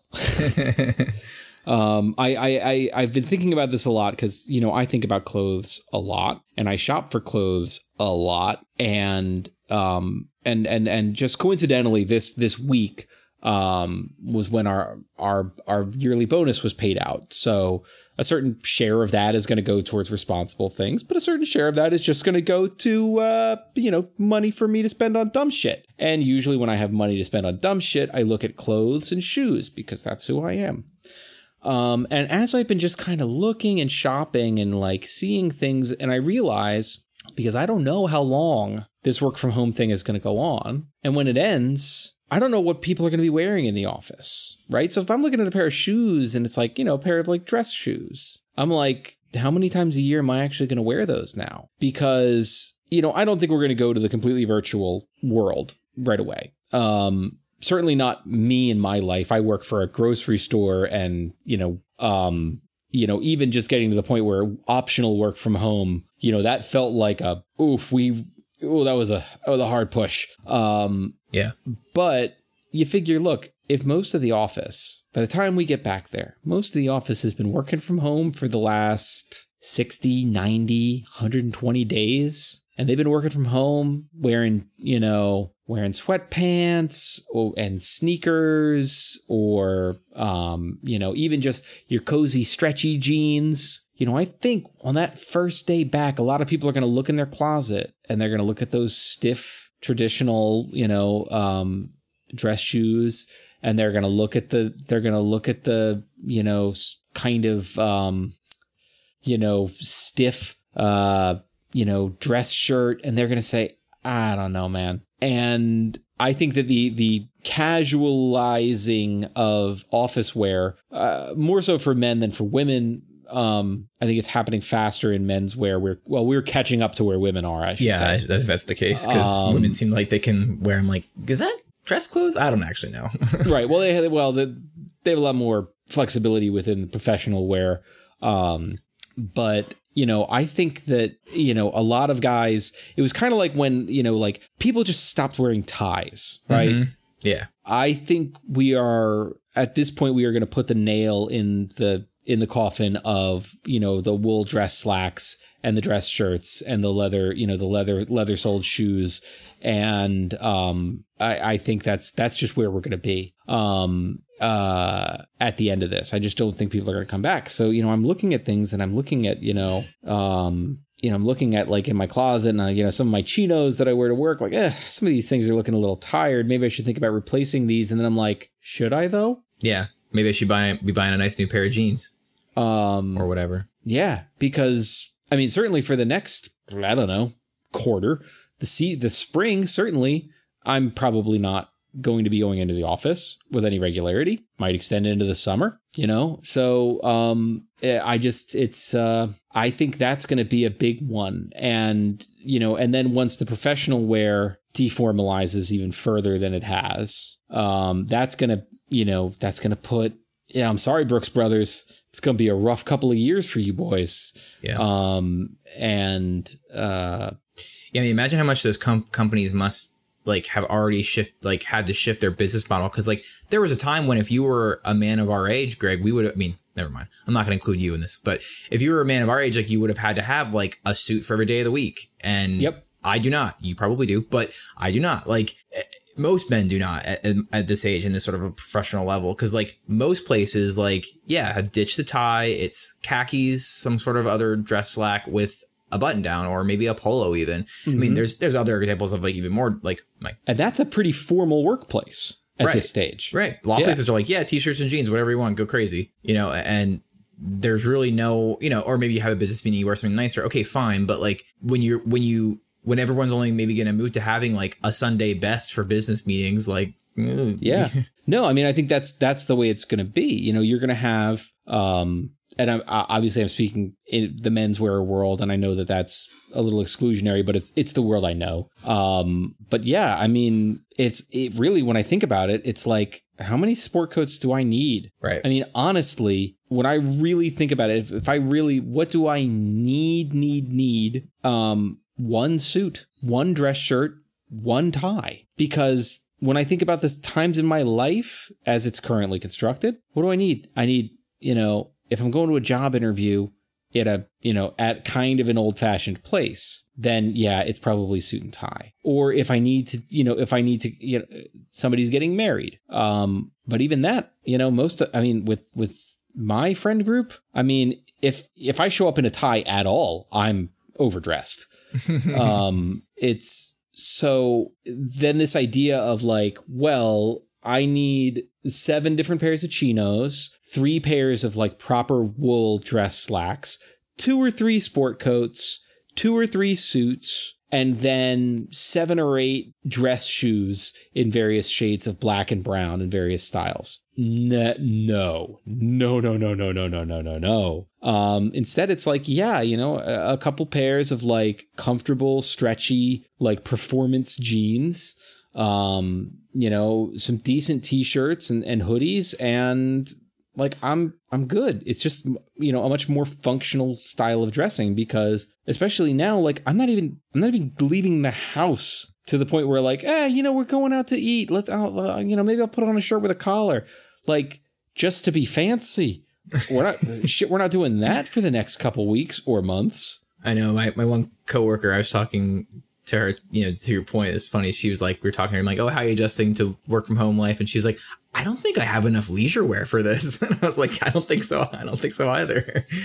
Like, I think I need to order some sweatpants or something, because, you know, I'm not used to having this much time to spend in, in those things. So, uh, yeah, I think it's a very fair, like an interesting idea. Um, I think it's definitely like, I mean, I think some places will just revert, but I think there's gonna be a lot of places where it's like, much similar to this, where it's like the argument becomes a little moot, where it's like, well, we all just did this for six months. What's the big deal? Right. And and it, it's it's this idea, and I think this applies to a lot of this, of people are going to get used to some of the changes, mm-hmm. and they're not going to want to give them up. Um, and, and that's going to apply not only to just the kind of the casual changes due to uh, shifts in the workplace, um, but also, you know, in terms of commerce. You know, if you thought we were we were uh, shopping online a lot before this. Yeah. I mean, people are going to enter whole new categories of what they're willing to buy online. Um, people who were skeptical about buying groceries online um, a month ago, a lot of them are going to take the plunge, you know, this month and next month and say, you know what? Actually, this is kind of nice. I can't believe I used to go to the grocery store and spend a fucking hour there walking around, putting the same hundred things into a cart every week, and then taking them out of the cart, and then putting them back in the cart, and then putting them in my car, and then, you know, and people are going to realize what a bummer it is. Yeah, one of those people is probably fucking me, because I fucking hate going to the grocery store. It's like one of my least favorite tasks to do. And we had our first grocery delivery, and I was like, this is pretty nice. Yeah, I could get used to this. Uh, and, you know, it was great to be like, you know, you ever get, give her, like, I mean, you know, you usually have your routine of things you buy all the time, you know, or they're at the grocery store, but like, you know, sometimes you're just like, I don't know where this is. Guess what? When you're searching for on Peapod or whatever, it's just like, no, here, I'll just type it and search it. Oh, there it is. Cool. Not like, I'm going to try this aisle. I'm going to try that aisle. Yeah. Oh, it, okay. Well, why is peanut butter next to the bread? Should I mean in the condiments? I don't know. Like, you just like stupid things like that where, I mean, I'm sure you have a whole list of things you could say about that, Greg, but, um, yeah, this is my entire life, man. Um, but yeah, I mean, like, you know, I think what, it, I mean, we had the first one was free because it was like our first time or whatever, but I was like, how much does it cost? It's like eight bucks. It's like, I mean, I don't love not being able to pick my own produce or cuts of meat, but I'm sure we're going to start getting options for that built well, into this, right? Like, well, it's yeah. And, and that's, you know, uh, spoiler alert. That's most people's complaint about uh, delivery um, is, you know, the uh, on the fresh, they like to be able to pick things out. But a lot of people, if that's their complaint, but, you know, once they once they've done it and once they've tried it and once they've found all the other conveniences that come with it, they might be willing to make the trade. Mm-hmm. Um, or they might start saying, you know what, I'm going to just get everything delivered except my meat and produce. Yeah. And I'm going to go to the store and I'm going to be there for twenty minutes. Right. I'll be in and out. Um, like, yeah, but but so something like that, like people are a lot of people are going to take the plunge on that. Um, the uh, the and they're going to get used to that, and they're not going to want to go back. And I also think that another area where you're going to see a similar kind of ratcheting effect is um, a lot of restaurants that did not deliver are getting on that real quick. Yeah. As more and more, you know, local governments basically shut down, um, you know, restaurants and bars. Yeah. I mean, um, I just saw that I saw posts, and this is one area that I think a lot about, because much of my expendable income goes to beer and like craft beer and, you know, to a lesser extent going out to eat, just because like it's expensive, but I love to do it. Um, but it's it's still very much a I'm not a sus- sustenance go out to eat person. Like mm-hmm. we cook our food you know, nearly every yeah. meal for the week, but going out is a treat. And I go try to go to nice places and places I like, local stuff. Um, and thinking about this, I realized that a, and we don't, we don't want to be negative, but like a lot of these places are going to go out of business and that's going to suck. They are. Uh, but I'm trying to think about what the long-term economic impact of some of these commercial changes are, is that like, you know, because a lot of these people are delivering through services, right? Right. Like, is there a world to view, take a positive view where intermediary companies like Grubhub or Peapod or whatever else allow, enable small businesses to not only survive, but thrive in a more decentralized environment?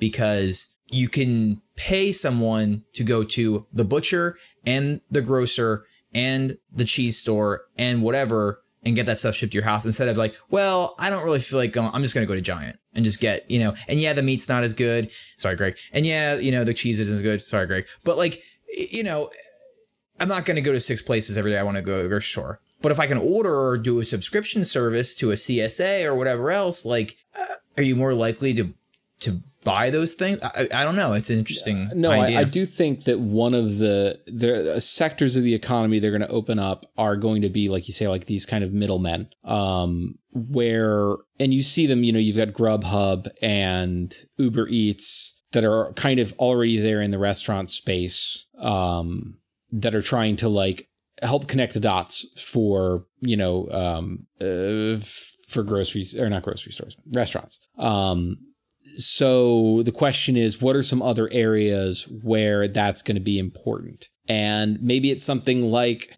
there's a service that somehow tries on clothes for you, like, they, you know, um, yeah. or, or I mean, or, or there just there could just be some so serious like supply chain gains by developing some pathways for smaller. I mean, Amazon's always talked about their drone stuff, which is kind of a, a thing. But like, you know, if we do get more automated cars, you know, there's nothing, you know, we start limiting drivers or whatever. You could have a car show up at at a grocer. They put the stuff in the back and then it goes to your house and you walk out and unload it. Like, there's some things there that could really be interesting. I mean, I just saw a post from a, a restaurant that not actually where we live now, where we used to live, but uh, they're shipping out their bar and restaurant and they're doing um, grab and go cocktails. Like, they're mixing them and putting them in bottles with corks at the bar. And then you can grab it and go, and it's like labeled with their branding and stuff. And, you know, another restaurant I, and brewery I really like near the area is they're delivering beer, you know, you have to certain, you know, certain things like within five miles and over fifty dollars right. or whatever. But like, you know, those pathways are starting to open up. And I think, like you said, once people get used to some of this, it's like, boy, I could just really go for a crowler from wherever right now. And if I can just hit a button and it shows up, like, yep. I mean, I haven't really used like the Grubhubs or the Uber Eats of things yet. Um, I'm just really, but you will. I'm really fucking cheap. But uh, yeah, you I mean, will. There's a question of in this current crisis, like, I mean, you saw Amazon said they're going to start paring down the shipping of non-essential things yep. because their warehouses are becoming hotbeds of coronavirus. Um, you know, I worry that the, the negative trend is that you move further towards monopolization of these areas and everyone just orders everything through Amazon because it's convenient, as opposed to.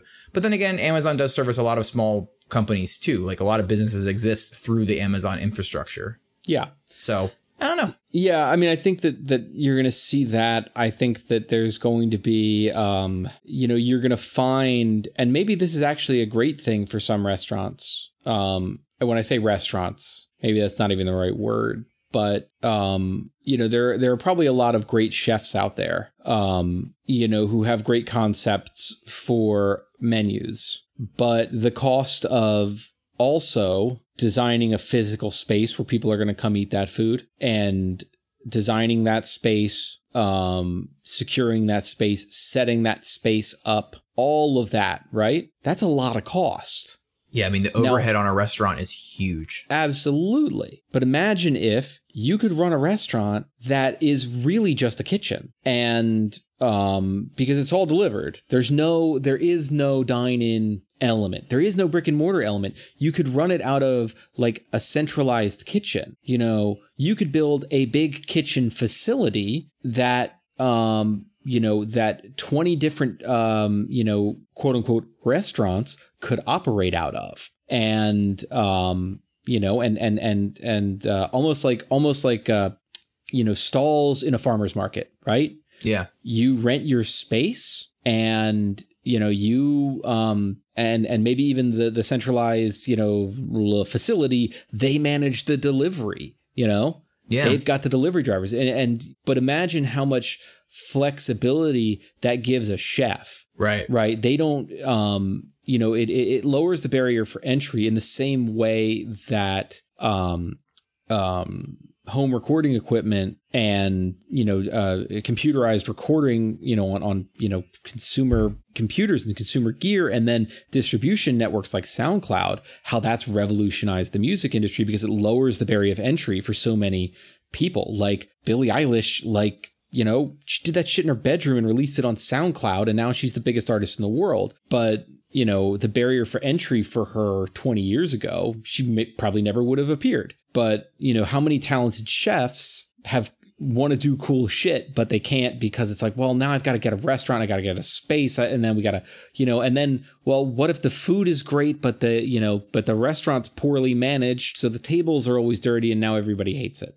You know? Yeah. I mean, and, and you've already you've already started to see this happen in this space, like with things like, and this this goes for a lot of other spaces we're talking about, too, where it's like you started to see the effects of this in kind of like new industries or kind of industries flipped in a different direction. Like to go back to our office for a second, like, you know, shared spaces or workspaces that people you have, right? They just they just rent an office because they want to get out of their house or whatever. Yeah. See more of that in the food space. You have like test kitchens where it's like this is a place someplace owns and they set up six little kitchens in it and they yep. rotate out people. Food trucks are a huge similarity, right? Like part of it is regulate regulatory, which isn't great, but like you you don't have to do a lot of things to have a food truck as opposed to having a restaurant, right? Right. Um, you can go wherever, you can be somewhere, you can do catering, you can do that. You're very flexible and now you've had you and then you've seen these like sort of symb- symbiotic relationships develop between wineries and breweries and distilleries, which are a very big person to business industry right now, where,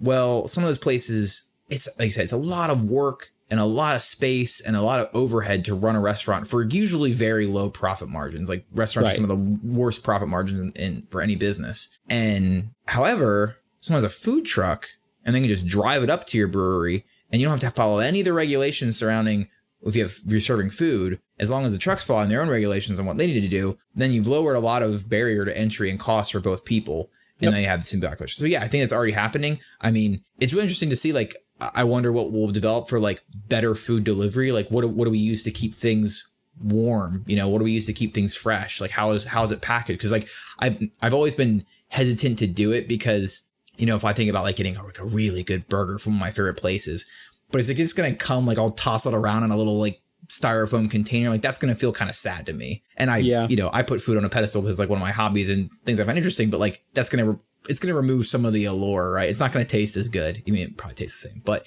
um, however, I have been thinking to your point, like, boy, I could really go for something I didn't fucking cook. Right. Right. Um, And, and, you know, and, and, and, but also not McDonald's again. Right. And, um, you know, I, I don't want to, I feel like we, we've been focusing on like one aspect of this greater thing. I don't want to belabor it too much. There's some other things I wanted to talk about. Um, but maybe just like lightning round a couple things that I think. Well, I are, think there's a tangential thing and I think this will, this might segue nicely for you, but in keeping with that idea of the brick and mortar space maybe no longer being as essential. And it, now it's more about delivering the actual thing to you just directly. Um, so Universal's just starting to release their first run films on just on digital. I saw that. It's crazy. And um, they're not going to be the last ones, I think. I mean, we've already seen this happen in media spaces, right? Like we saw it happen in the music industry, to your point. C Ds went away. You know, we just buy our music digitally. You can just download it. We saw it. I mean, it's mostly done, but it, you know, there's still some stuff, but like almost entirely done in the video game industry. Very few people go out and buy discs or I mean, I guess they put them on like flash drives now sometimes, but like you can just download the game. Yes. And play it. So it makes sense. I mean, like, and obviously streaming and stuff's a huge thing, but like it has taken over as opposed to D V Ds. But yeah, movie theaters is the last real vestige of like that older view of media. Yeah, and movie theaters are going to be, I mean, they have already been hurting. Yeah, I think you're going to see some theaters close.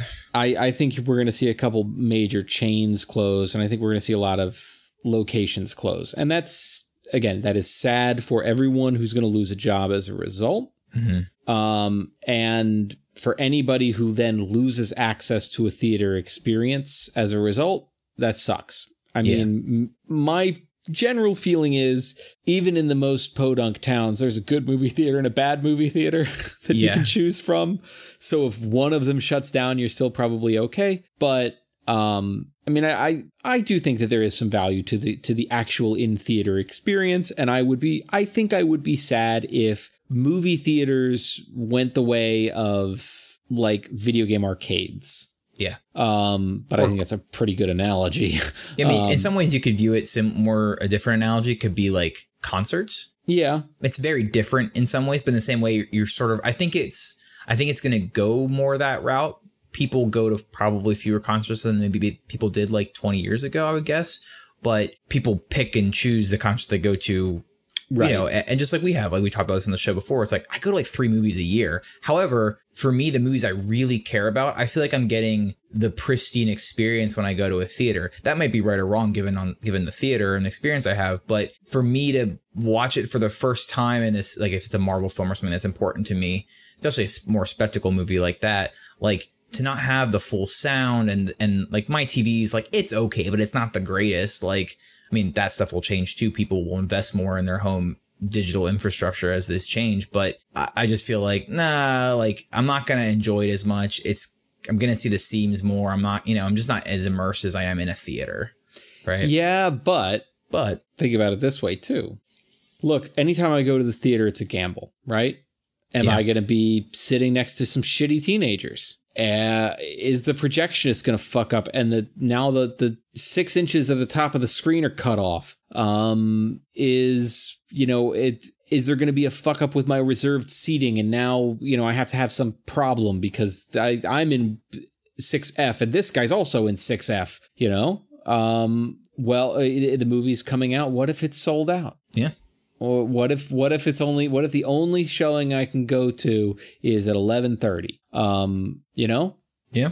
So, again, I enjoy the theater experience, but there's a lot of advantages to the at-home experience that, yeah, sound and picture won't be as good. But mm, it's also you're pretty much guaranteed what kind of experience you're going to have. There are many fewer variables, but I think at this point, um, Universal's making the right move um, in going with with a digital release um, versus what you're hearing, like again with James Bond, uh, with Fast and the Furious, with New Mutants, where they're just pushing it back so they can get a big box office. Black Widow, yeah, yeah, Black Widow, um, because I think that by the time we get to the release date of those movies, everybody else will be doing the digital route because it, it because also economically, right? So right now Universal's charging like it's the same. I think you, you're paying twenty bucks for a forty-eight hour rental, which is steep as far as digital purchases go, right? Typically the twenty dollar purchase is for now I own the, you know, like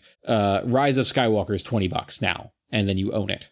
Um Whereas this would be it's twenty bucks and you've got the forty hour rental, but that's that's twenty bucks that Universal sees probably almost all of. Yeah, that was my At, question is what as is, opposed what is to the, the, the cut they share with a theater chain. Plus, there's also the advantage here of um, your um, your your opening night box office or opening weekend box office, whatever it is, is constrained by the number of physical seats available times showings available. Right. It's a finite number. Um, so but if you're but you could sell the the digital premiere theoretically many more times that. Right. Yeah. Like in so if. If all this, if all the seats for a particular movie are, are sold out on Friday for for me in my area, um, you, they get no money from me as opposed to um, the digital release where nope, I doesn't matter. They they can sell it to every every person in the state if they wanted to, or if enough people wanted it. But so the financial move, I would imagine, in the rough math, seems to come out on the studio side there. Um, now there's all kinds of questions about like, well, how the hell do you market and promote something like this? um, you know, as opposed to the, the, the excitement you can generate and the FOMO you can generate of like opening night, you know, um, all that stuff. But I would argue, well, like, look, if Game of Thrones can generate the numbers it generated for, you know, something that like it's just going to premiere on everybody's T V at nine o'clock on Sunday, I think you could do that with Fast and the Furious. Yeah, I mean, the streaming networks and premium networks have already paved the way for this, for sure. To your point about like Game of Thrones and other things, I I question a couple of questions I have around it is like, hey, like I said, that that breakdown of like what, you know, if I spend fifteen dollars to go to the movies, what's the cut for different places, right? Like if if you're looking at box office numbers, like what's that number derived from? And I think that people's economic decision making is going to be affected in a different way by, for example, like spending fifteen dollars a month for Netflix or Hulu or whatever I pay for doesn't really bother me. Paying fifteen dollars to go to the movies, while a little expensive, doesn't typically bother me. It's a movie I want to see. However, if you're not going to charge me fifteen dollars to watch Black Widow on my T V, as opposed to as part of a streaming package or whatever, mm, that's going to make me question that choice. Now, I'm well, probably still going to do it in those in those narrow situations. But like you said, like to your point, is this a, a buy to own? Is this a buy for forty hours? Do you make premier premium packages for streaming where, well, Netflix, you know, Disney Plus is twelve dollars a month, seven dollars a month, whatever. But if you pay fifteen dollars a month, you can get access to all the movies when they come out, as opposed to six months down or whatever. Like, oh, I, I think there's they're, they're going to get the pricing right and they're going to get the model right. Um, I mean, I would say I'm in for twenty bucks to see a movie um, in a theater. It, you know, once I've once I've given Fandango three dollars to hold my seat for me and, you know, all that stuff, like it's I, I'm up to I'm up close to twenty dollars anyway. But but they'll get the pricing right. They'll figure it out. And I think, you know, you're the idea that, you know, and you know they're going to do it. Like, what if at the beginning of the year you basically bought a Marvel season pass at a right. discounted rate? Right. You know, however, um, here's here's the rub, though, because when me and my three friends go to the movies to see Black Widow, we're all buying a ticket. When Black Widow is coming out on a digital release on our T V, only one of us is paying for it, and the four that's of us a, are watching. And that's it. A, that's a real concern. And and but I but I also would imagine it would be very easy for um somebody like me uh who works for these movie theaters to math that out and to model out. Okay, here's you know here's how many bodies essentially you're going to get at a home, you know, per purchase at a home viewing versus how many you get um, yeah, the other way. You'd model it out and you'd build that pricing in. I, I, I mean, could see further, further. There's already been a lot of discussion of like locking down on sharing accounts and things like that. This, this kind of move would, because this is such a huge industry, right? Like multiple billions of dollars. Yep. You know, even single movies can make a billion dollars. That's like that's I think it's never going to happen on a streaming level. But if you know they're gonna they're gonna be really keen on account sharing, or what's to stop a community or a bar or a restaurant being like, hey guys, uh, Black Widow comes out tonight. We bought it. It's gonna be up on the T V if you want to come check it out at the restaurant. Like, or we're gonna display well, it in the park. There's probably some rules you can build around that, but I think it's the same rules. The same rules that prevent that from happening at a large scale with like pay per view sports. Mm. Um. I'm not familiar with that area.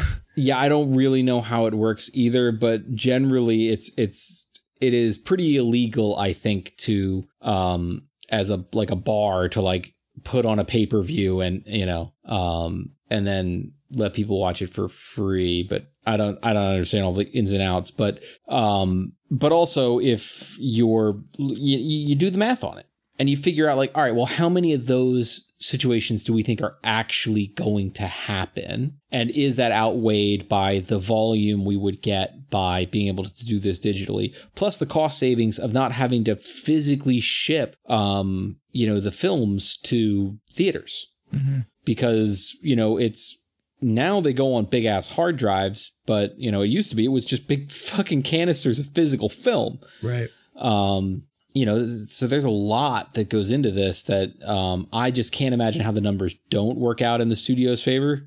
Right. Because um, all the overhead of having a theater, paying employees to run the theater. I mean, I know right. they make a lot of their money off concessions. I don't know what I was like, I'd be curious to see, like, so at fifteen dollars that gets divided into different places. But if if the way I believe it works is for most of the big name pictures, the negotiation with the theaters and the distributors or whoever the middleman is here, um, is typically in like, it's something like um, the studio keeps one hundred percent of the ticket sales in the first three days or the first week or whatever. And then it's a percentage that shifts the further you go, I think.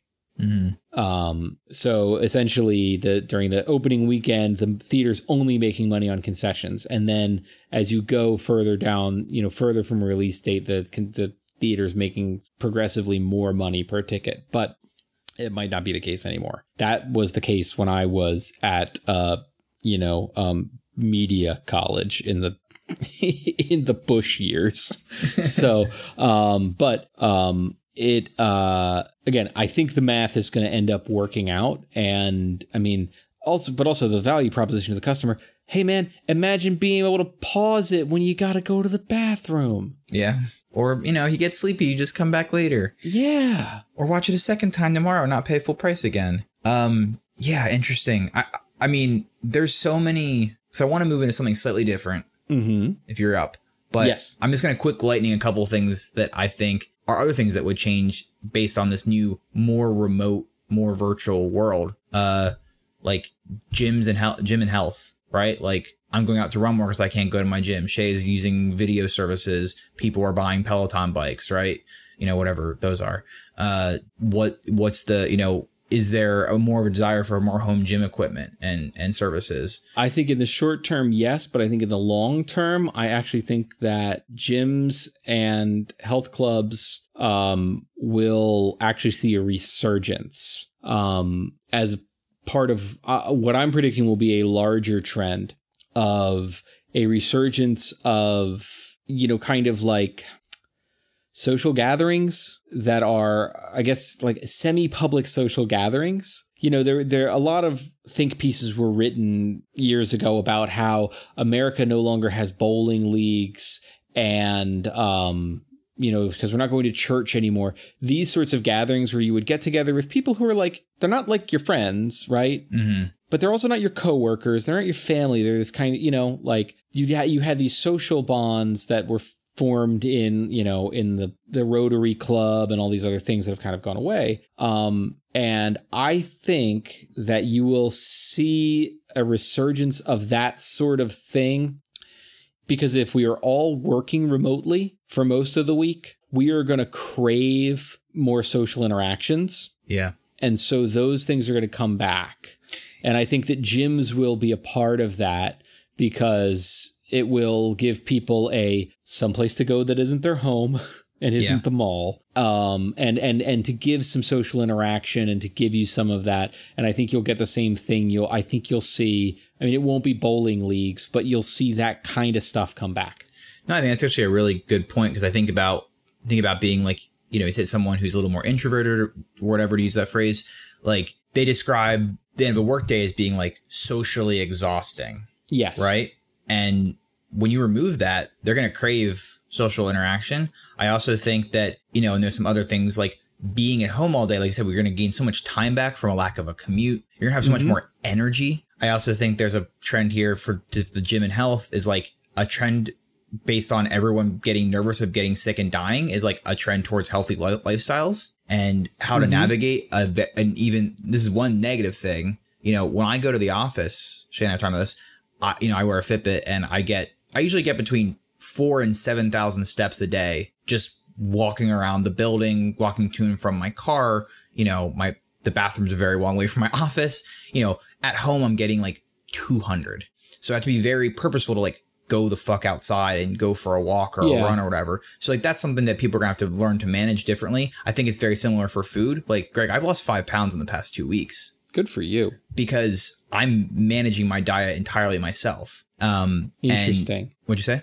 Oh, I said interesting. Because my big, I mean, this is a personal thing. I'm not going to say this applies to everybody, but my biggest problem is like social eating and social pressure to eat, but also mm-hmm. free food in the workplace. People bringing mm-hmm. donuts. Cool. Guess what? I don't buy donuts. Now, I will say this starting rubber band a little bit, because as you're stuck in your house and you're going to realize this, you start to get really bored with what you're eating and you want to have, and you have no other excitement in your life. And the excitement starts to be like, ooh, I could like buy ice cream. Like, that would be pretty exciting. So, like, we bought some Ben and Jerry's and, like, so, you know, I mean, like, you know, if, and also you get tired of just, like, cooking every meal. So, you, yeah, maybe I'll put some frozen things in the fridge. Like, if boredom eating explains about fifty of the pounds that I'm carrying around right now still. So believe me. Yeah. Um, I get it. But it, but but but you're right. It is a lot easier to manage because now I'm managing my own pantry. Right. Exactly. And that's that's where to, my control comes in. I'm really bad at controlling myself. And this is like personal. Other people are very different. I'm not prescribing this is going to be like a societal change. But I think people's relationship with food will be different because of all these things we're talking about. And, yeah.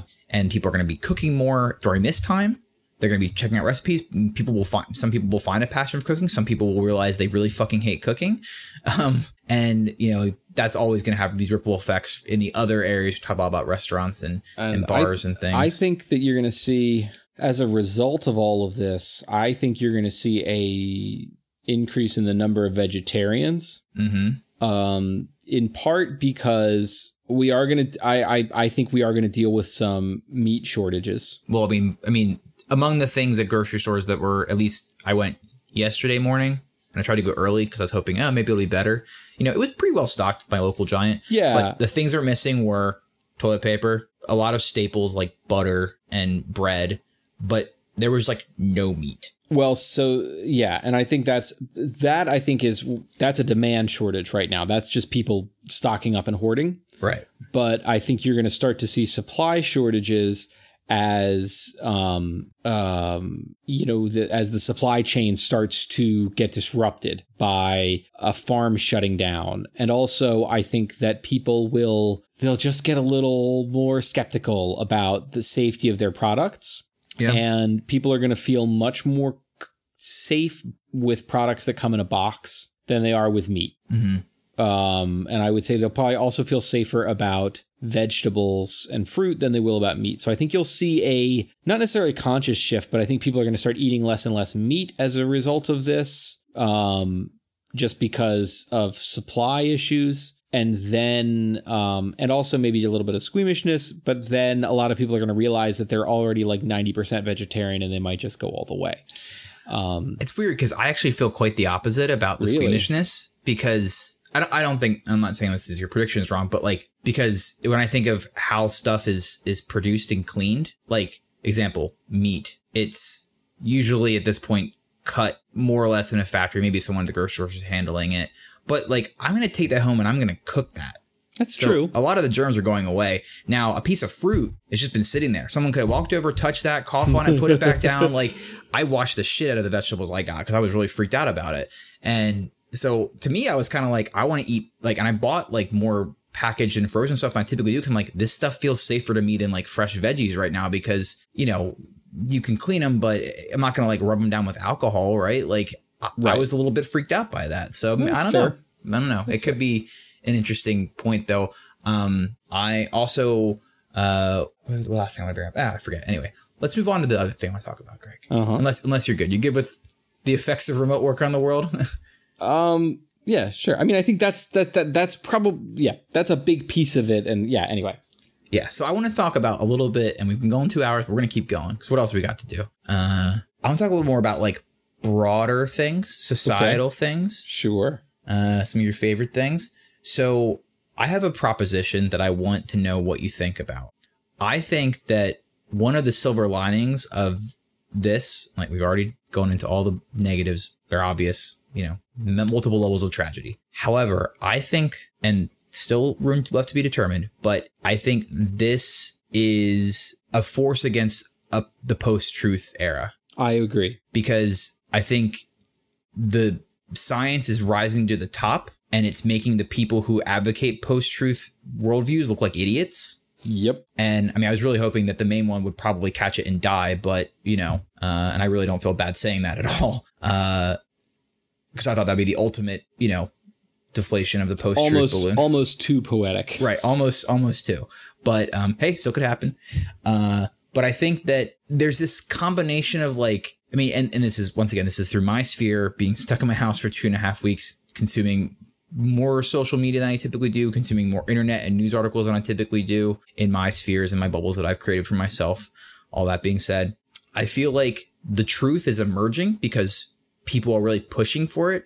And there's also a large amount of, and not, this is not like a judgment thing, but just like a lot of like social guilt and pressure and, you know, uh, to, you know, stay home and do the right thing and, you know, think about other people. So I think there's this dual edge thrust for society that this thing could, there's a lot of ways it could go, but A, help make a more science evidence-based, uh, you know, social thought, but also a more us, not me thought. Yeah, I, I agree with you on both counts. Um, I think that a lot of people are waking up to the idea that, um, what you say um, can have actual consequences, you know, and not like the kind of out there consequences of, well, if you say that, you might affect the turnout of primary voters in Nebraska in twenty twenty-eight. Like, not that kind of stuff. Or, well, you can't say that because that undermines democracy, which, you know, probably true statements,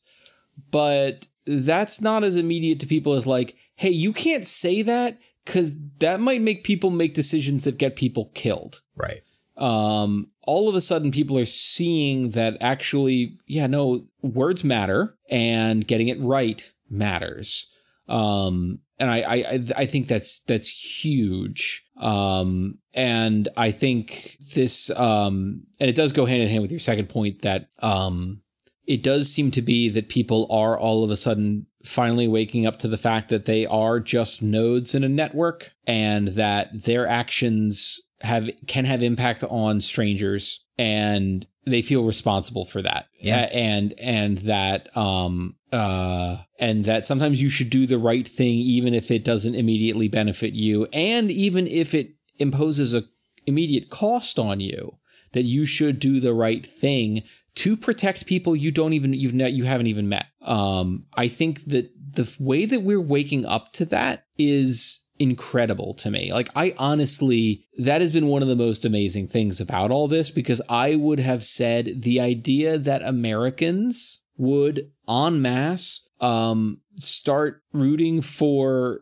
like stay the fuck home, because uh, you know, I just would have predicted that, you know, the way that like, oh, we're doomed. Like, we we we are the no turn signals nation of like, why do I need the turn signal? I know where I'm going. You know, like, it's this idea. Um, you know, we're the rolling coal country. Um, and the fact that all of a sudden we're like, and and the weirdest thing to me is that, strangely enough, just in the last week, all of a sudden the Republican leadership is out there talking about basically what we owe to each other, and like, you know, we need to take care of each other and take care of people, and and like, we need to be careful with our own actions because of the way they're going to influence other people. Like, that is amazing to me, because I remember when, you know, just not even ten years ago, when um you know, two of the major figures in the Republican Party were literally named after Ayn Rand. And, um, you know, and and the whole like, fuck you got mine was almost the party party motto. But all of a sudden, everybody's like, it it it's just amazing to me. And I hope it lasts. I hope that um, this is this is something where people realize like, hey, uh, we're all in this together. And um, even and it's not just about me and what has an impact on me, um, that, um, yeah, it, it's just amazing. You know, it's a, I, I saw a video on Reddit of, and it takes place in, in Spain, but it's some British tourist clearly defying the, um, the rules. And she's just like in a hotel pool in Spain all by herself, just, you know, complaining about how they can't tell her what to do.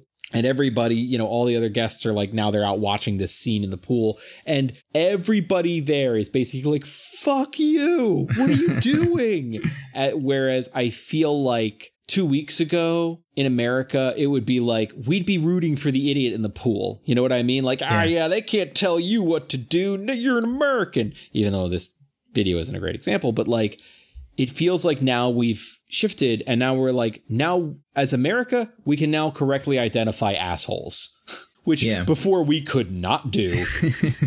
I mean, when when Fox News is like pushing back on people giving false information about stuff, you know, something is changing. Yes. Or at least I'm, I'm not saying to be permanent. I'm not I'm not that hopeful, to no, be honest. And, and there's but, definitely part of this is that um, because this virus is most, you know, it it it's uh, it's basically targeting the Fox News audience. Fair. Um, they have a, a big incentive to, you know, make sure this is handled correctly. Um, Let alone an if, election. I feel like if this if this was a disease that um, like targeted, you know, like nineteen year old Latino women, uh, their response would be much different. But um, or you mean like a disease that was like, you know, predominantly affected, uh, you know, L G B T communities in, in the eighties and nineties and was, you know, treated really, really, you know, respectfully. Everyone did it. No, there was no information, no, no misinformation going on around around that. Right. Yeah. AIDS. That was the thing. Yeah. This is like like you said, like if it's targeting the different population groups, it would be very different for sure.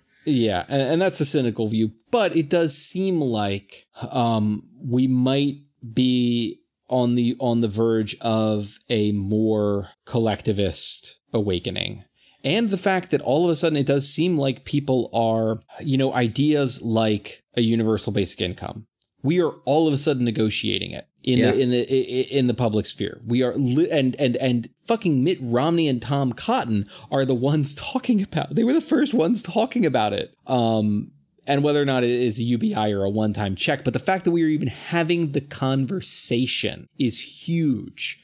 Um, and the fact that all of a sudden just the the cruelty of our lack of guaranteed paid sick time. All of a sudden people are aware of that and are like, everybody's like, yeah, no, that's fucked up. Can we fix that? Like now um, is amazing. And that we're not having the argument I feel like we would have had when uh, a different a, a different guy also named Mitt Romney was running for president. And it was all about makers versus takers. Right. And, you know, you've got to encourage ingenuity. And, and well, if we just, you know, if we just give people stuff, then blah, blah, blah. But now all of a sudden we're like, no, you need to give people stuff. Right. And once that lens comes down and many people won't, but some people, many, you know, many other people will start applying that to the rest of life and realize right. that, oh, right, there's a ton of people in this country who are in crisis management mode every single day. Yes. And and I think part of it is that, especially with the restaurant closures, you're see you're going to see tens or hundreds of thousands of people all at once um, fall into the ashes of our safety net. It's all going to happen. All of those people are going to happen all at once and in the full view of the public, right? Like right in front of the cameras of C N N, because everybody's paying attention to this. And that's going to highlight for everyone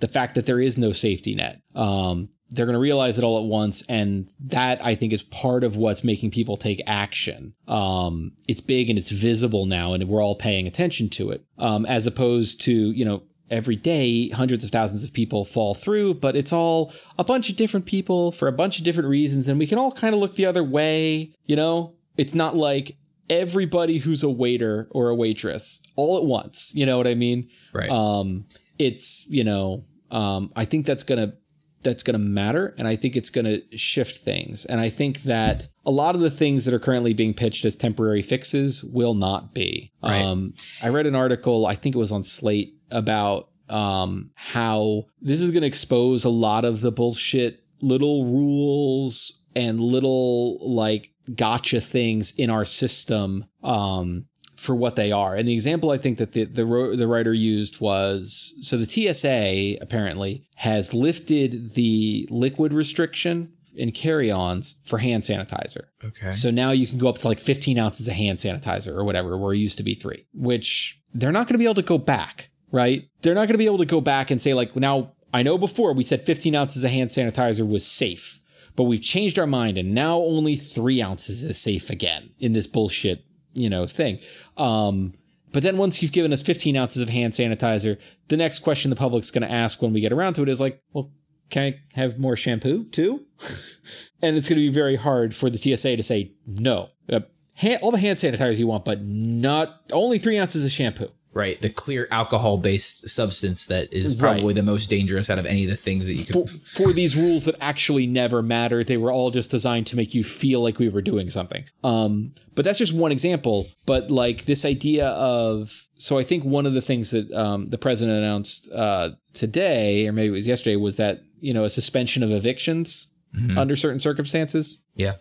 Um, but once enough people have digested that and they say like, yeah, no, obviously you shouldn't evict people because they're sick and can't go to work, or because, um, you know, they lost their job because the business closed down because of blah, blah, blah, blah. And then people are going to say, yeah, of course. No, that doesn't exist. And then the next question is, yeah, but shouldn't that just always be the way it is? Shouldn't you always be protected it from that under these circumstances? And most people are going to be like, yeah, actually, that does make sense. Or once you've done this, right, and you've said that, like, okay, we're, you know, we're we're suspending evictions for people who are sick, you know, at what point do you say, um, all right, we're evictions for sick people are okay again, right? You know, like, you can't do that. People are going to lose their shit um, if if you if, once you start to roll back some of these changes, um, you know, mandatory or like mandatory paid sick time, you know, yeah. Like, once you turn that on, you're not going to be able to say, um, emergency's over. So now um, all all all you employers can take that away from people. People do not like having things taken away from them. um, so a lot of these things are just going to stick. And a lot of these things are going to expand because a lot of these things are, you know, they're being very narrowly targeted. And then people are going to just kind of wake up to the idea of like, wait, what do you mean that a city used to be able to turn off your water because you were you got fired? Yeah. Like, wait, what? No, no, West, we shouldn't have that at all. Um, and that's all good stuff, if you ask me. Yeah. I mean, there's another layer that I think is I think you're right. People don't want to get rid of stuff. But I think that my concern would be how people view this. Right. And there's there's two there's two lines of thought, and the line of thought that the Republican Party and the front runner, the front runner for the Democratic Party take is, well, this is an emergency. This is a crisis. This is a one-off event. And as opposed to, you know, the no longer front runner for the Democrat Party that might say something like, hmm, our systems could have accounted for this and made this much better. Also, the logic still stands in a lot of ways. For example, I was just reading an article on Reddit, or not an article, just an Ask Reddit, basically just like, hold up. So we're all self-isolating and, and social isolating and quarantining to prevent the spread of COVID and flatten the curve and all these things we've learned about, which, you know, attests to real information penetrating all the murkiness. I mean, we've seen some real shitheads emerge in this crisis, but I think we've also seen a lot of like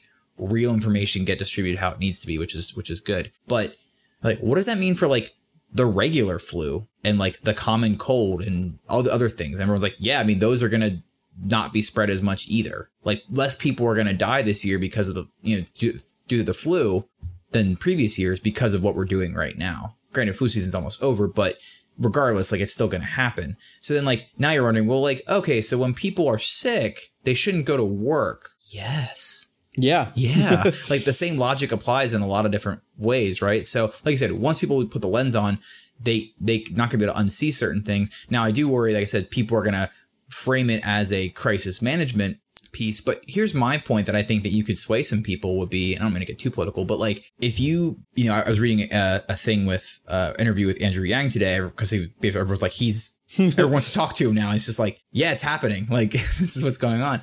But and he was like, I'm not thrilled with the context, but, you know, it's interesting uh, that we're having this discussion, to your point. But I, I was thinking that, like, you can make an argument, a fiscal argument, for, hey, I just ran the numbers. If we give a thousand dollars to three hundred sixty million people, that's like three hundred sixty billion dollars. We just injected one and a half trillion dollars into the federal or from, from the Federal Reserve into the markets, whatever the fuck that means. Right. And like, we're doing all these other emergency things that we're going for. And somehow no one's asking, how are we paying for it? Right. And when no one asks that question, it's easy. But we should be asking the question. We should always be asking how we're paying for stuff. That's That's fiscal responsibility in the real sense, not the shitty Republican sense. But the question is, okay, so if we just built these systems out and built our tax structure to pay for it, so that when it is an emergency, we don't need to increase the national debt or pull money from wherever else, or, you know, all these different, wherever this money's coming from. It doesn't come from nowhere. Well, it kind of comes from nowhere, but it also, you know, that's the whole other side, is like, people are seeing the screen pull back of like, wait, what the fuck is money anyway? um, we made it up. But like, you know what I mean? But like, if you frame it that like, this is a more, having these systems in place from the get-go is more fiscally responsible than just like waiting for a crisis to come and having to just throw money at every sector of the economy and society to keep things afloat. Right.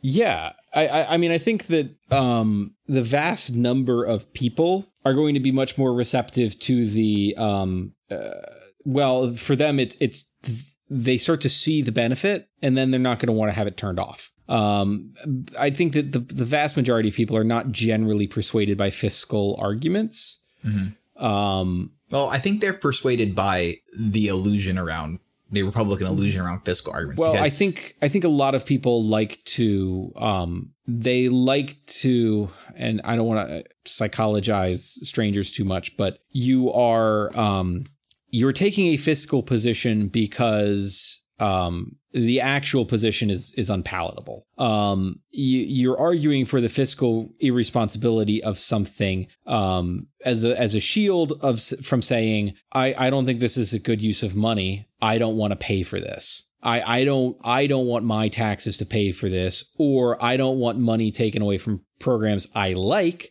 to pay for this program I don't like, um, because I don't know that someone exists who um, who does not have a list of potential government programs that they would like to see uh, more money go to, and a list that they would like to see less money go to. I, I mean, I don't think there is a true fiscal, like fiscal responsible person who's like, everything needs to be cut, right? Like that, that person, like everything, literally every element of, of government needs a fifty percent cut. So the military, the cops, you know, they all need a cut. No, I mean, it's always like, well, Social Security needs a cut, and, um, you know, Medicare needs a cut. Um, but the military could actually use a couple more dollars now that you mention it.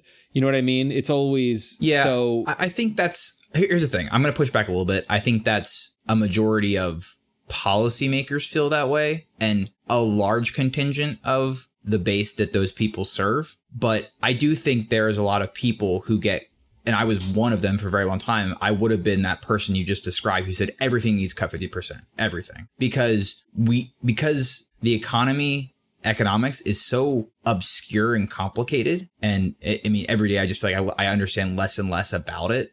But we're told that, and they, they make this, you know, the bad people trick the decent people into believing this stuff by putting it like this. Well, debt's bad, right? You don't want to have debt. If you if you have a hundred thousand dollars in debt, you better be repaying that down, mm-hmm. right? Well, yeah, yeah, yeah, of course. So, and we're taught, you know, and the government's done this, like, you know, we've got to have a balanced budget. We got to have, you know, the national debt's soaring. You know, China and Saudi Arabia own half our country. You hear these things, right? But like, they're just out of context bits and pieces, because macroeconomics is incredibly complicated, and it's not really, it's it's like unfathomable. We're, we're comparing our own financial solvency and our own fiscal like attitudes and responsibility of like an organization or a household to the federal government. It just doesn't work the same way. And that's where people fall into trap, because a lot of people do think it works the same way, and that, you know, there's not all these weird things that occur at that upper level where like money begins to lose the sort of, you know, value, not value, but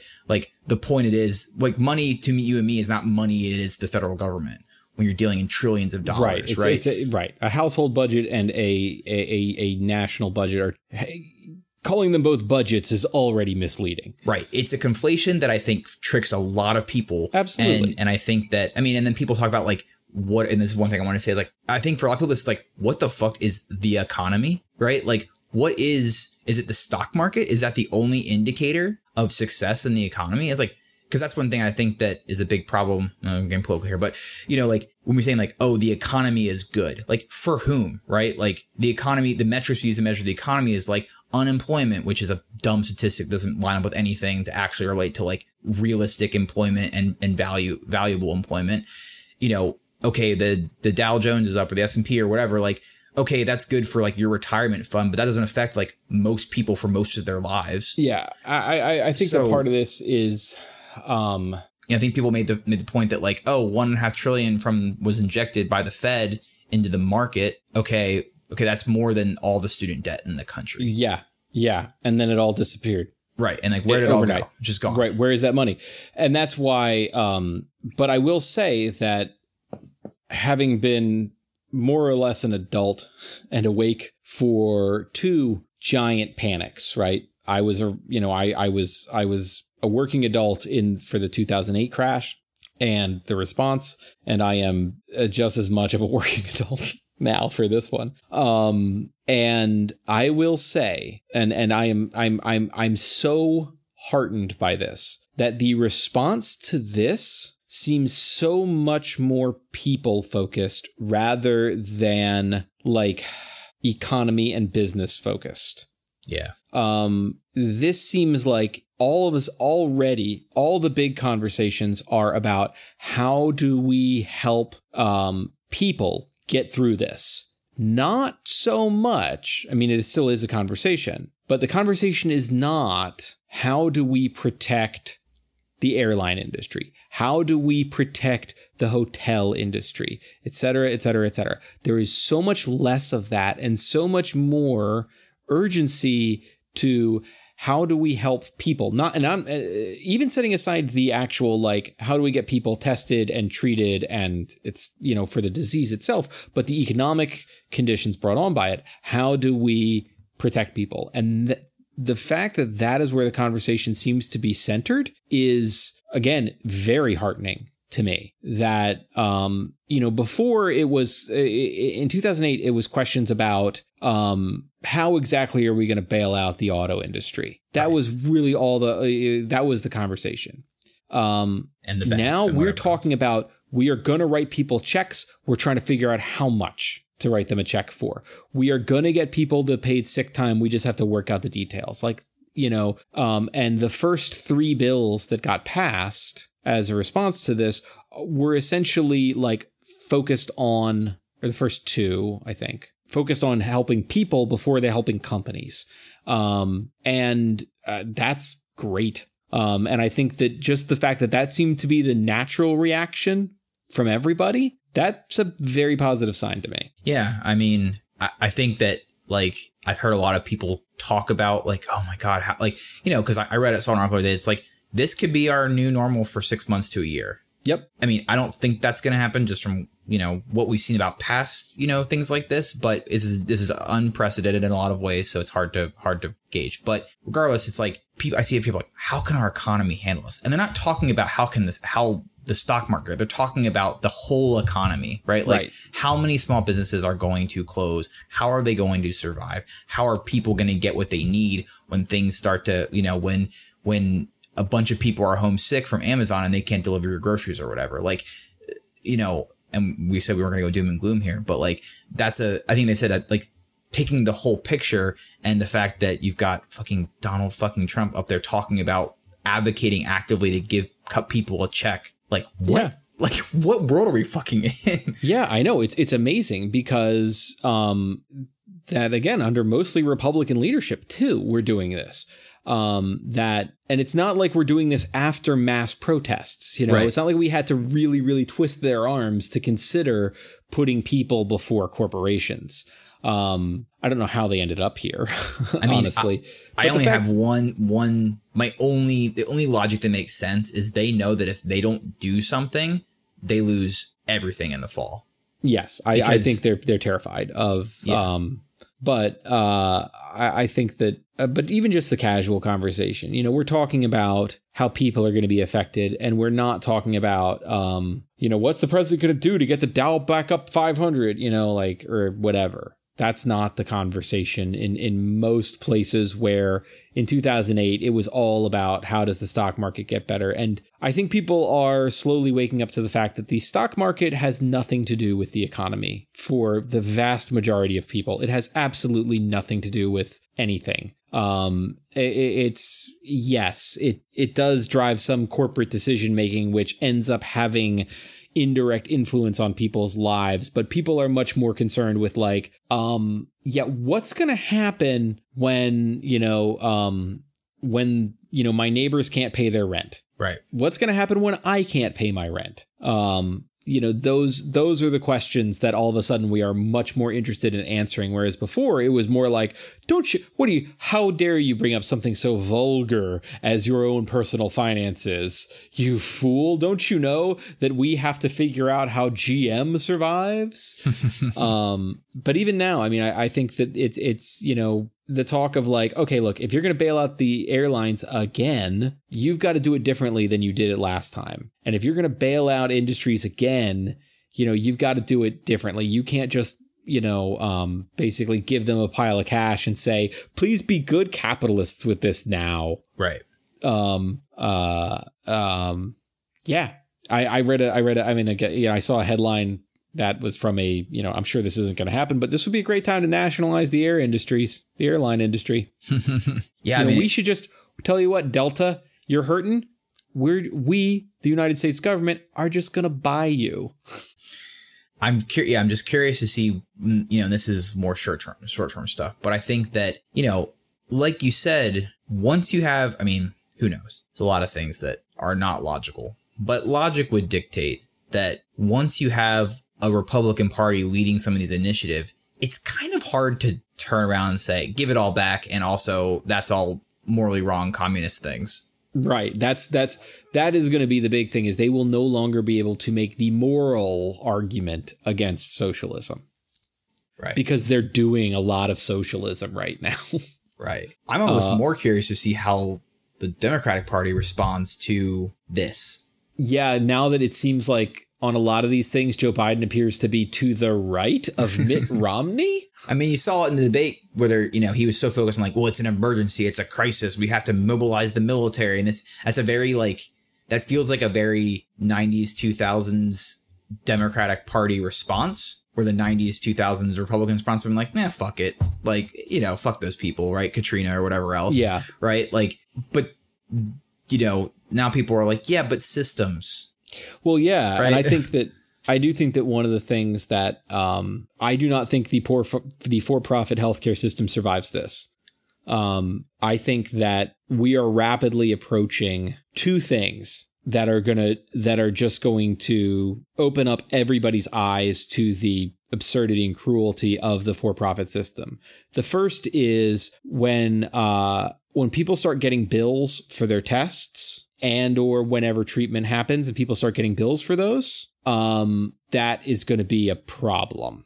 And two, when we have our first shortage of hospital beds, um, when that happens, that's going to be another one. Because the question is, why do we have a hospital bed shortage?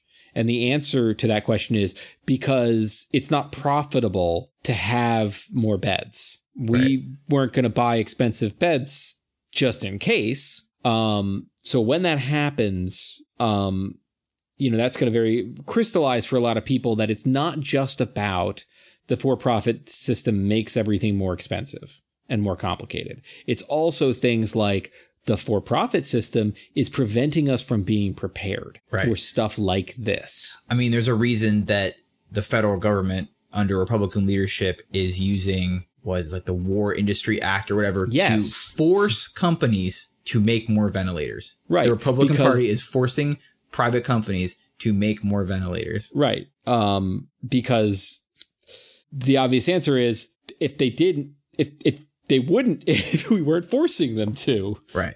Um, so, yes, it's going it's going to bring a lot of this stuff into focus for people. Um, and uh, I, I, I just feel like once Americans get a little taste of that socialism, they're they're going to want they're going to want to keep going back for it. Um, and I do think that in the fall, it is going to be really, really difficult for um for them to uh, argue against, you know, socialist policies if for some reason the Democrats decide to run on any of them. um, yeah. How I, fucking I, weird would it be, by the way, if in November, we are at a stage where the Republicans essentially have the most liberal economic policy.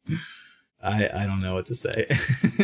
It seems unlikely I mean, given everything. What do you still, do? Yeah, I don't know. Um, but yeah, no, I mean, I think that, but generally, like, I don't think that that system survives it because, again, just like the the um, the apocalypse that's coming for the for the um, restaurant workers um, is going to bring the lack of a safety net into focus. Um, the you know the upcoming you know issues when once this once this thing starts to put a strain on our healthcare system and people start getting the bills, it's going to bring that into focus as well, and that system is going to be very, very difficult to defend um, in November, and then again when we're actually trying to get some stuff passed, it's it's going to be very difficult to defend that system.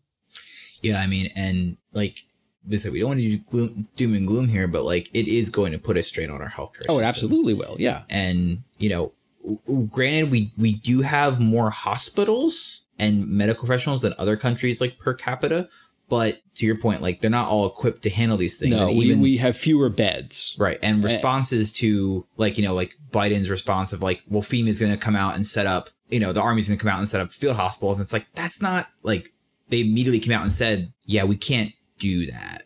Like, that's not how you treat these diseases. And, you know, it, it's this thing is so it's so easy for one place to be a crack. And all these hospitals that are, I mean, I'm going to tell an anecdote here, and it's going to be vague because, um, you know, I don't want to reveal anyone's dirty laundry, but my mother works in, she's a respiratory therapist.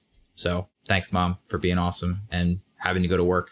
Uh, her hospital just received, they just had their first confirmed case of coronavirus. Um, but over the weekend, there were multiple scares because people were not being processed correctly. This is before the strain begins, mind you. Mm-hmm. I mean, they're they're busy because it's flu season and stuff, but, you know, this is before this, you know, there was multiple times where my mom's like, I might have been exposed to somebody. They weren't tested properly. They weren't confined properly.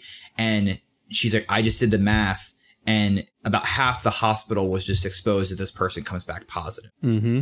And this is what happened in Italy because a lot of the healthcare professionals got infected. So it's going to put a strain. And, you know, what effect a nationalized healthcare system would have on that, it's hard to say entirely because Italy's system is nationalized. But, you know, you could definitely say that people are going to be more proactive in feeling like they can go to the hospital and get tested and, and all these different things. And also, like, you know, maybe not turning down, you know, the World Health Organization's offer of selling us a bunch of testing kits, but you know, it's not here nor there.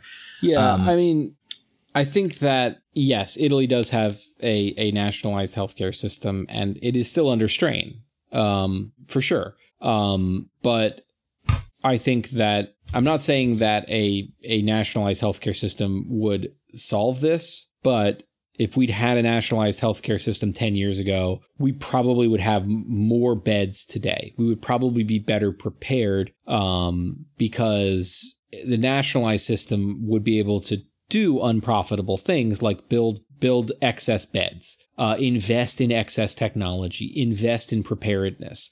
Um, but also, the fact is that, yes, Italy's healthcare system is strained and they're having to make some very difficult choices. But at the end of it, people aren't going to get bills. Right. And anybody who needs treatment or testing doesn't have to consider the cost, the, the financial cost when when they when they make that decision. Yeah, I mean, you're definitely right. And also, like, you can direct. It just makes the system is more flexible because, you know, not to belabor the point that's been made a thousand times, but like system of like, well, my insurance, does it cover this? And can I go here? Is that a network? And these questions, they prevent, they make a cognitive dissonance, a cognitive load that prevents people from, they get paralyzed and it's like, ah, I'll just wait it out. Yeah. And it's not, it's not good. And, and you see situations where, um, you know, it is when the healthcare system is, you know, controlled by the government, the government can much much more quickly and effectively do things like, you know, like, um, hey, we are closing hospitals for anything that is not, um, you know, a, a life-threatening emergency or something like that. You know, like right now, individual healthcare providers kind of have to make that call, mm-hmm. you know, and and um, and some of them will make the call of like, we're only going to see emergency patients. Right. Um, uh, but right now, there isn't a very fast, effective way to just say to everyone in the state or in the country, hey, from now on, this is what you're doing. The and these are the, you know, um, and these are the, you know, these are the bounds of what, you know, what you can see. And also, we're also going to communicate those exact same rules to all the to the public. So everybody knows and there's no confusion. Right. Mm-hmm. Instead, it's like we kind of have to do everything fuzzy and like, you know, the, the, the governor will be like, I advise all healthcare professionals to only see emergency emergency patients. And um, I advise, you know, people to not go to the doctor unless it's an emergency. But you can't say like, and this is what counts as an emergency. And by the way, you know, we we have the power to enforce this. It, you just you, you can respond to these things much more um decisively. Yeah. And you know, sometimes you know, there's always that argument like decisiveness versus agility, right? Sometimes, you know, a, a decentralized system can be more agile, but in a case like this, I think decisiveness is what you're looking for, right? Because well, right. the agility around one state's response or, or one hospital's response to another doesn't really dramatically change the path, right? Right. You know, this is one thing. This is one thing that article uh, I read about, um, or the the um, professor from Yale talked about how, you know, one of the things that epidemics do is make you realize that you are part of a larger system and that we need to act as a race to combat it. And that this is sort of what's happening. You know, it's happening right now, very obviously. And I think it's more obvious to us in the modern world than it was in the past because there's all the other things associated with, you know, uh, plagues and things like who who brought it in? Is it from somebody else? Is it from those crazy, you know, Orientals or whatever? You know what I mean? Like these things come from different places and there's all these other context with it, but like knowing, understand how like germs work and these kind of things. Like, yeah, there's not a lot that any one country could do to start or stop this sort of thing or, or, or curve it if, if we're not thinking about other places.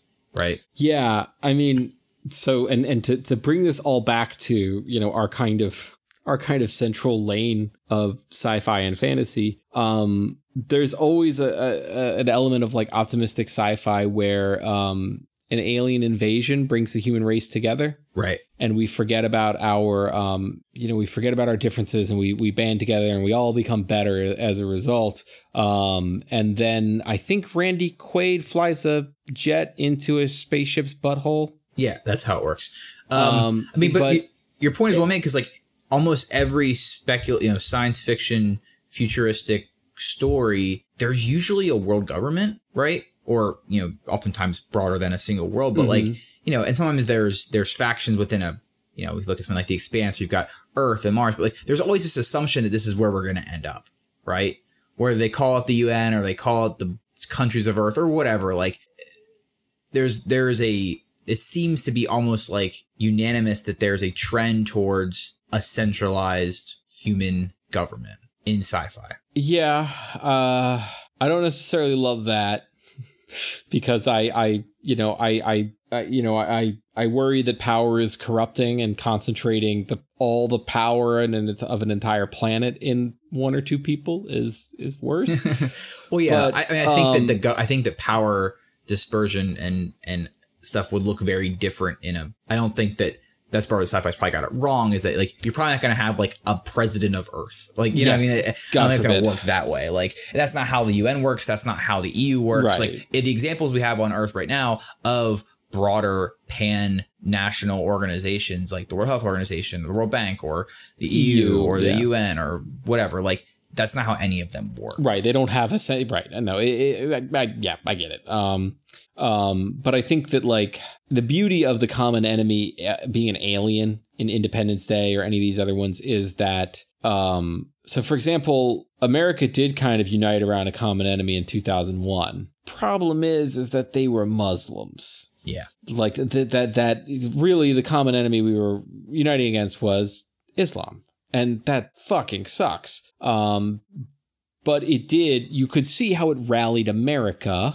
to a certain extent. And you could also say we had the common enemy of the Nazis, although not everybody was on board with them being the enemy. Still aren't. Um, but here, the common enemy is a disease. Right. It is. It, it It's like the aliens from the other planet, except we can't even do the thing of like, oh, they really wanted peace all along. They were just bad at communicating. um, we can't even do that. It's like, no, it's a virus. Right. Um, it is. And it, it, it so you get the um, camaraderie of the common enemy. But but there's no losers there. Right. Like there is no common enemy that is an actual person or group of people who will suffer the splash damage of the rallying cry. You know, like we are, um, we all have a thing to fight now.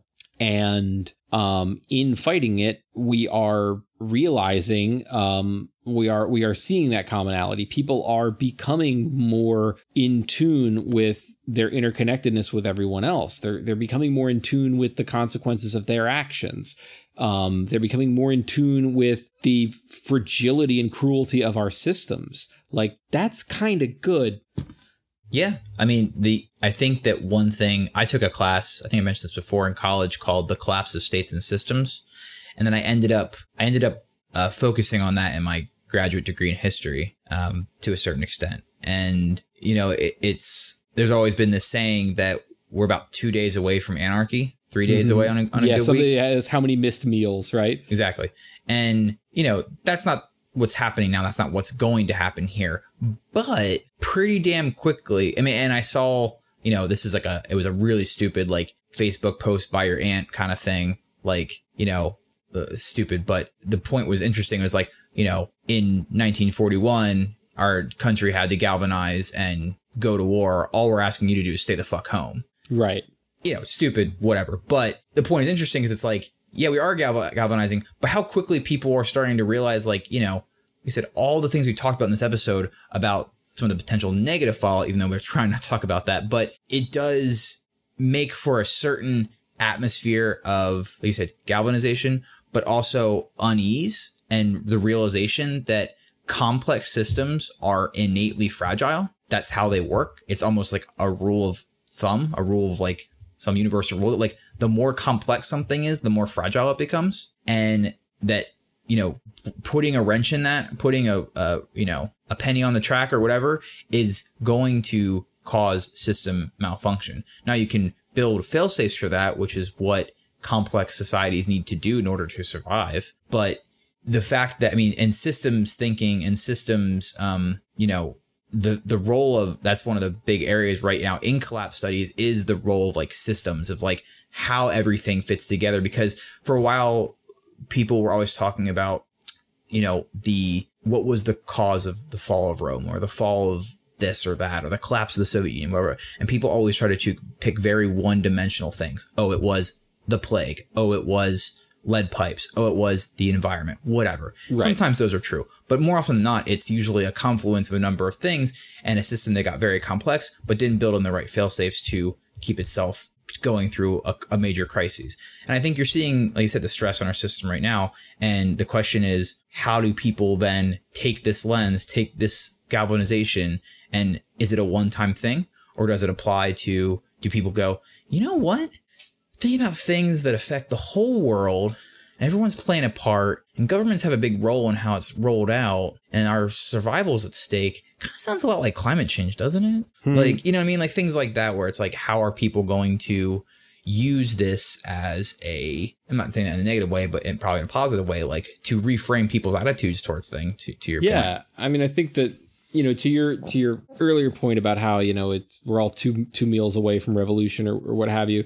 We're not there, but I think that um, people can see it on the horizon now. It's much more tangible for them. Like mm-hmm. they we are all now much more in touch with, oh, boy, I'm all of a sudden I can see where the points of failure in my entire life are, you know. Right. Like like. In, in the article by from that guy from Yale, he talked about how a lot of the art becomes very macabre and, and, you know, this Dance of the Dead and these kind of things that, like, because people had to deal with death so much, they became so, you know, attuned to it. And this is in a world where people die a lot more than they do now. But for our world, like, you know, it's hard to imagine not being able to eat or something for many people. For some for many, many people, it's not hard to imagine, which is unfortunate. But for most people in the United States, um not the case. But man, when you go to that grocery store and you start to see empty shelves, you're like, oh shit, right? Like, and I, shit man what I can't do, like, you know, what, what am I? And then you start you realize, like, holy shit, if this was like this for the next week, I'd be I'd be shit out of luck. Yeah, no, I mean it, it, it's I mean we we have, you know, we um we built a we built a a, su- a supply um at the very beginning stages of this. We built, you know, we've got two weeks of non-perishable food in a big box in the basement. And um, and then you figure between what we just have just in our normal groceries, plus the various stuff in the in the pantry, that's just, you know, like, well, I could probably scrape together another week just on the ramen noodles and ranch dressing that's in the pantry today. Right. Um, so it's like, OK, that's three weeks. And then once you realize that if the grocery store is shut down, we've got three weeks. And then we're done. And I think when people, when you start to visualize that, you you do realize, like, oh boy, um, this is maybe, you know, maybe maybe things can be a little rough, and maybe we need to maybe we need stronger protections against this. Maybe we need better plans. Maybe we need better leaders. Maybe we need better systems. Um, and then when you uh, and then also, I think when people realize once they the enormity of this starts to dawn on them, when they see the measures their governments are taking to control this relatively benign disease. And I say relatively benign, I mean, Uh, in comparison to the kinds of diseases we see in like movies and T V shows, you know, the kinds that like melt your face and turn your brain to mush. Zombie um, apocalypse, whatever. Right. You know, or or even Ebola, you know, the really scary real world diseases. When we see this and we see all the confusion and we see the fact that like, oh, no, we could not have managed this on our own. Like there is no like I should start hanging out on the libertarian subreddit and just see how they're processing all of this, because I would like to see. Um, I, I get I, I bet I bet I could guess exactly what they're saying. Uh, like how like what is the libertarian worldview? How would you have managed this crisis? Um, when it's like, no, we are getting to the point where it is like we are going to have to send the cops to Saint Patrick's Day parties so that grandma doesn't die. So you what know? what they would say is they would say, not to digress, but they would say the following things. There'd be a lot of posts about um, hospitals and nonprofits that were ahead of the curve and curbed this outbreak in their respective areas. There'd be a lot of posts about how um, any smart business would be following all these rules and stuff because, oh. you know, uh, it's going to negatively impact them if they don't, you know, less less people alive is less consumers, blah, blah, blah. Like, you know, that'd be the approach they'd be taking. So. Uh, just a little glimpse into yeah, any smart business, but all it takes is two dumb ones, and then we're all dead. Well, you dummies. That's the fault um, of the logic, right? Well, I know, um, right? It's assuming that everyone is a rational actor, and um, right. and that uh, and, and has perfect information, right? And that um, that no, no, no, you know, no isolated bad decisions are enough to bring down the whole system. Right. Um, that the system is strong enough that a, a bunch of people can be dumb and everything's going to sort itself out. Um, but anyway, um, but like, yeah, you see that you start to see how important government structures are. You see how important it is to have strong, decisive leadership. You see how important it is to have scientists around you. Um, that's very good. Because it, it's for a long time we've been running on the fiction that um, any old dummy, as long as they're on my team, uh, is is going to be good. And um, we don't need the government. We've got Walmart, you know, mm-hmm. um, and uh, I think that a lot of people are realizing that's not the case. And that will probably make them more receptive to the kinds of policies I want. Right. Yeah. So um, we got a little political here, but that's OK. We did. But um, given that politics is generally the um, the uh, what is it? What what is the phrase? It's the practice of figuring out who gets what. Um, yeah. I also, you know, but Greg, don't politicize this. You know, uh, well, yeah, you can't not polit. Uh, po- politics is everything. So anyone if says that is stupid. If if public policy is part of it. Yeah. Then it is political. Yes. Anyway. Anyway. Um, so here's what I, I I've been taking little notes as we went of just all the little kind of decisive points about how we think things are going to change um, and what what we think the world is going to look like on the other side of this. Um, uh, and so this is um, and of course, all of these things will be true. All of these predictions will come true. Yeah. I mean, this is going to be the holy text in two thousand yes. years. Like, these guys got it right. So. Um, uh, everything will be decentralized. People will filter out of the cities, and location in terms of where you live will become much less important than it was. Everybody will be wearing jeans and sweatpants and soft clothing from now on. A lot of stretch, a lot of polyester. Um, everything will be delivered. Your food, your groceries, everything else, I mean, it's kind of where we are today.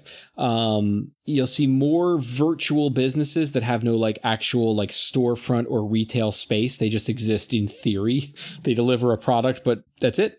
Um, uh, movie theaters will be something that my daughter will be tired of me telling her about, but she's never actually seen one. Um, there will be more social clubs and organizations like the Water Buffalo Lodge, and um, it won't be a bowling league. It'll be... Um, I don't know, a Fortnite league, um, but in person. So paintball, I guess. Um, well, can I kind of make a quick addendum there? I uh-huh. For a project in school, um, we were making we had to make a if we were going to start a nonprofit. This is my nonprofit management degree. We had if we were going to start a nonprofit, we had to make like a set of mission, vision, values, mission, vision, value statements, et cetera, surrounding it. And the idea I proposed, the one I've been proposing still to this day, is basically recreating churches, but without the religion. You know, like, I mean, and they exist. They're called community centers, but like, or Unitarians. Yeah. But like really remove it all. And how do you structure that? And what do you base, you know, to, to recreate that extra social interaction for people? And, and also like, you know, it's unfortunately necessary, but social safety net for people in our, yeah. uh, in our world. But anyway, just thought of people um, looking for something to do. Everybody will be vegetarian. Um, we will all be slightly nicer to each other. Um, and the whole country will move um, incrementally further left um, on both the economic and social scale, because I do think that um, and on the social scale, I say that because I do think this is one of those things where um, uh, ethnic and cultural lines are going to matter less to people. Um, because this is something that affects everyone equally, and we all need to do the same stuff to um, contain it. So I do think that um, you will see a little less um, social and ethnic division, um, and the economic stuff we talked about. I think everybody's going to move a couple clicks leftward. It's kind of hard to imagine people moving to the right. Um, yeah, I mean, I don't feel like in America right now there's a lot of room left on the right. It's true. I kind of feel like uh, I kind of feel like the fact that we have active concentration camps going right now, I kind of feel like there is no more there's no more no more room left over there.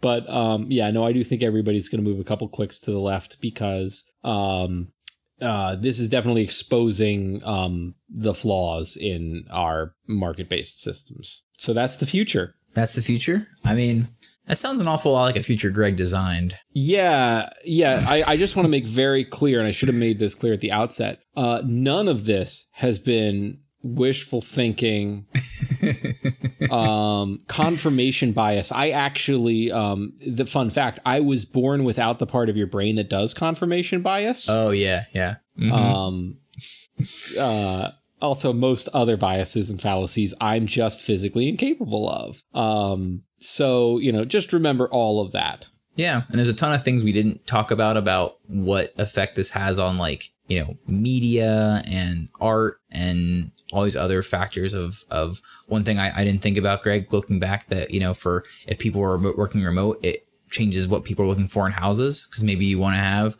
a home gym and you want to make sure you have an office for both you and your spouse. And, you know, it just changes. There's so many ripple effects of these things that yeah, we don't think and about. Also, all of education. Yeah, I had a big note about that, but okay. It was just going to be a whole nother episode, because yeah, we, we can hold on that one. Maybe we can do a follow up to this where in a week we can see if any of these things have come true, and then what else we've thought about in the meantime, because working in the education world and having all of all of education move online effectively, and also trying to put wrap your head around, I'm like, wait, online kindergarten?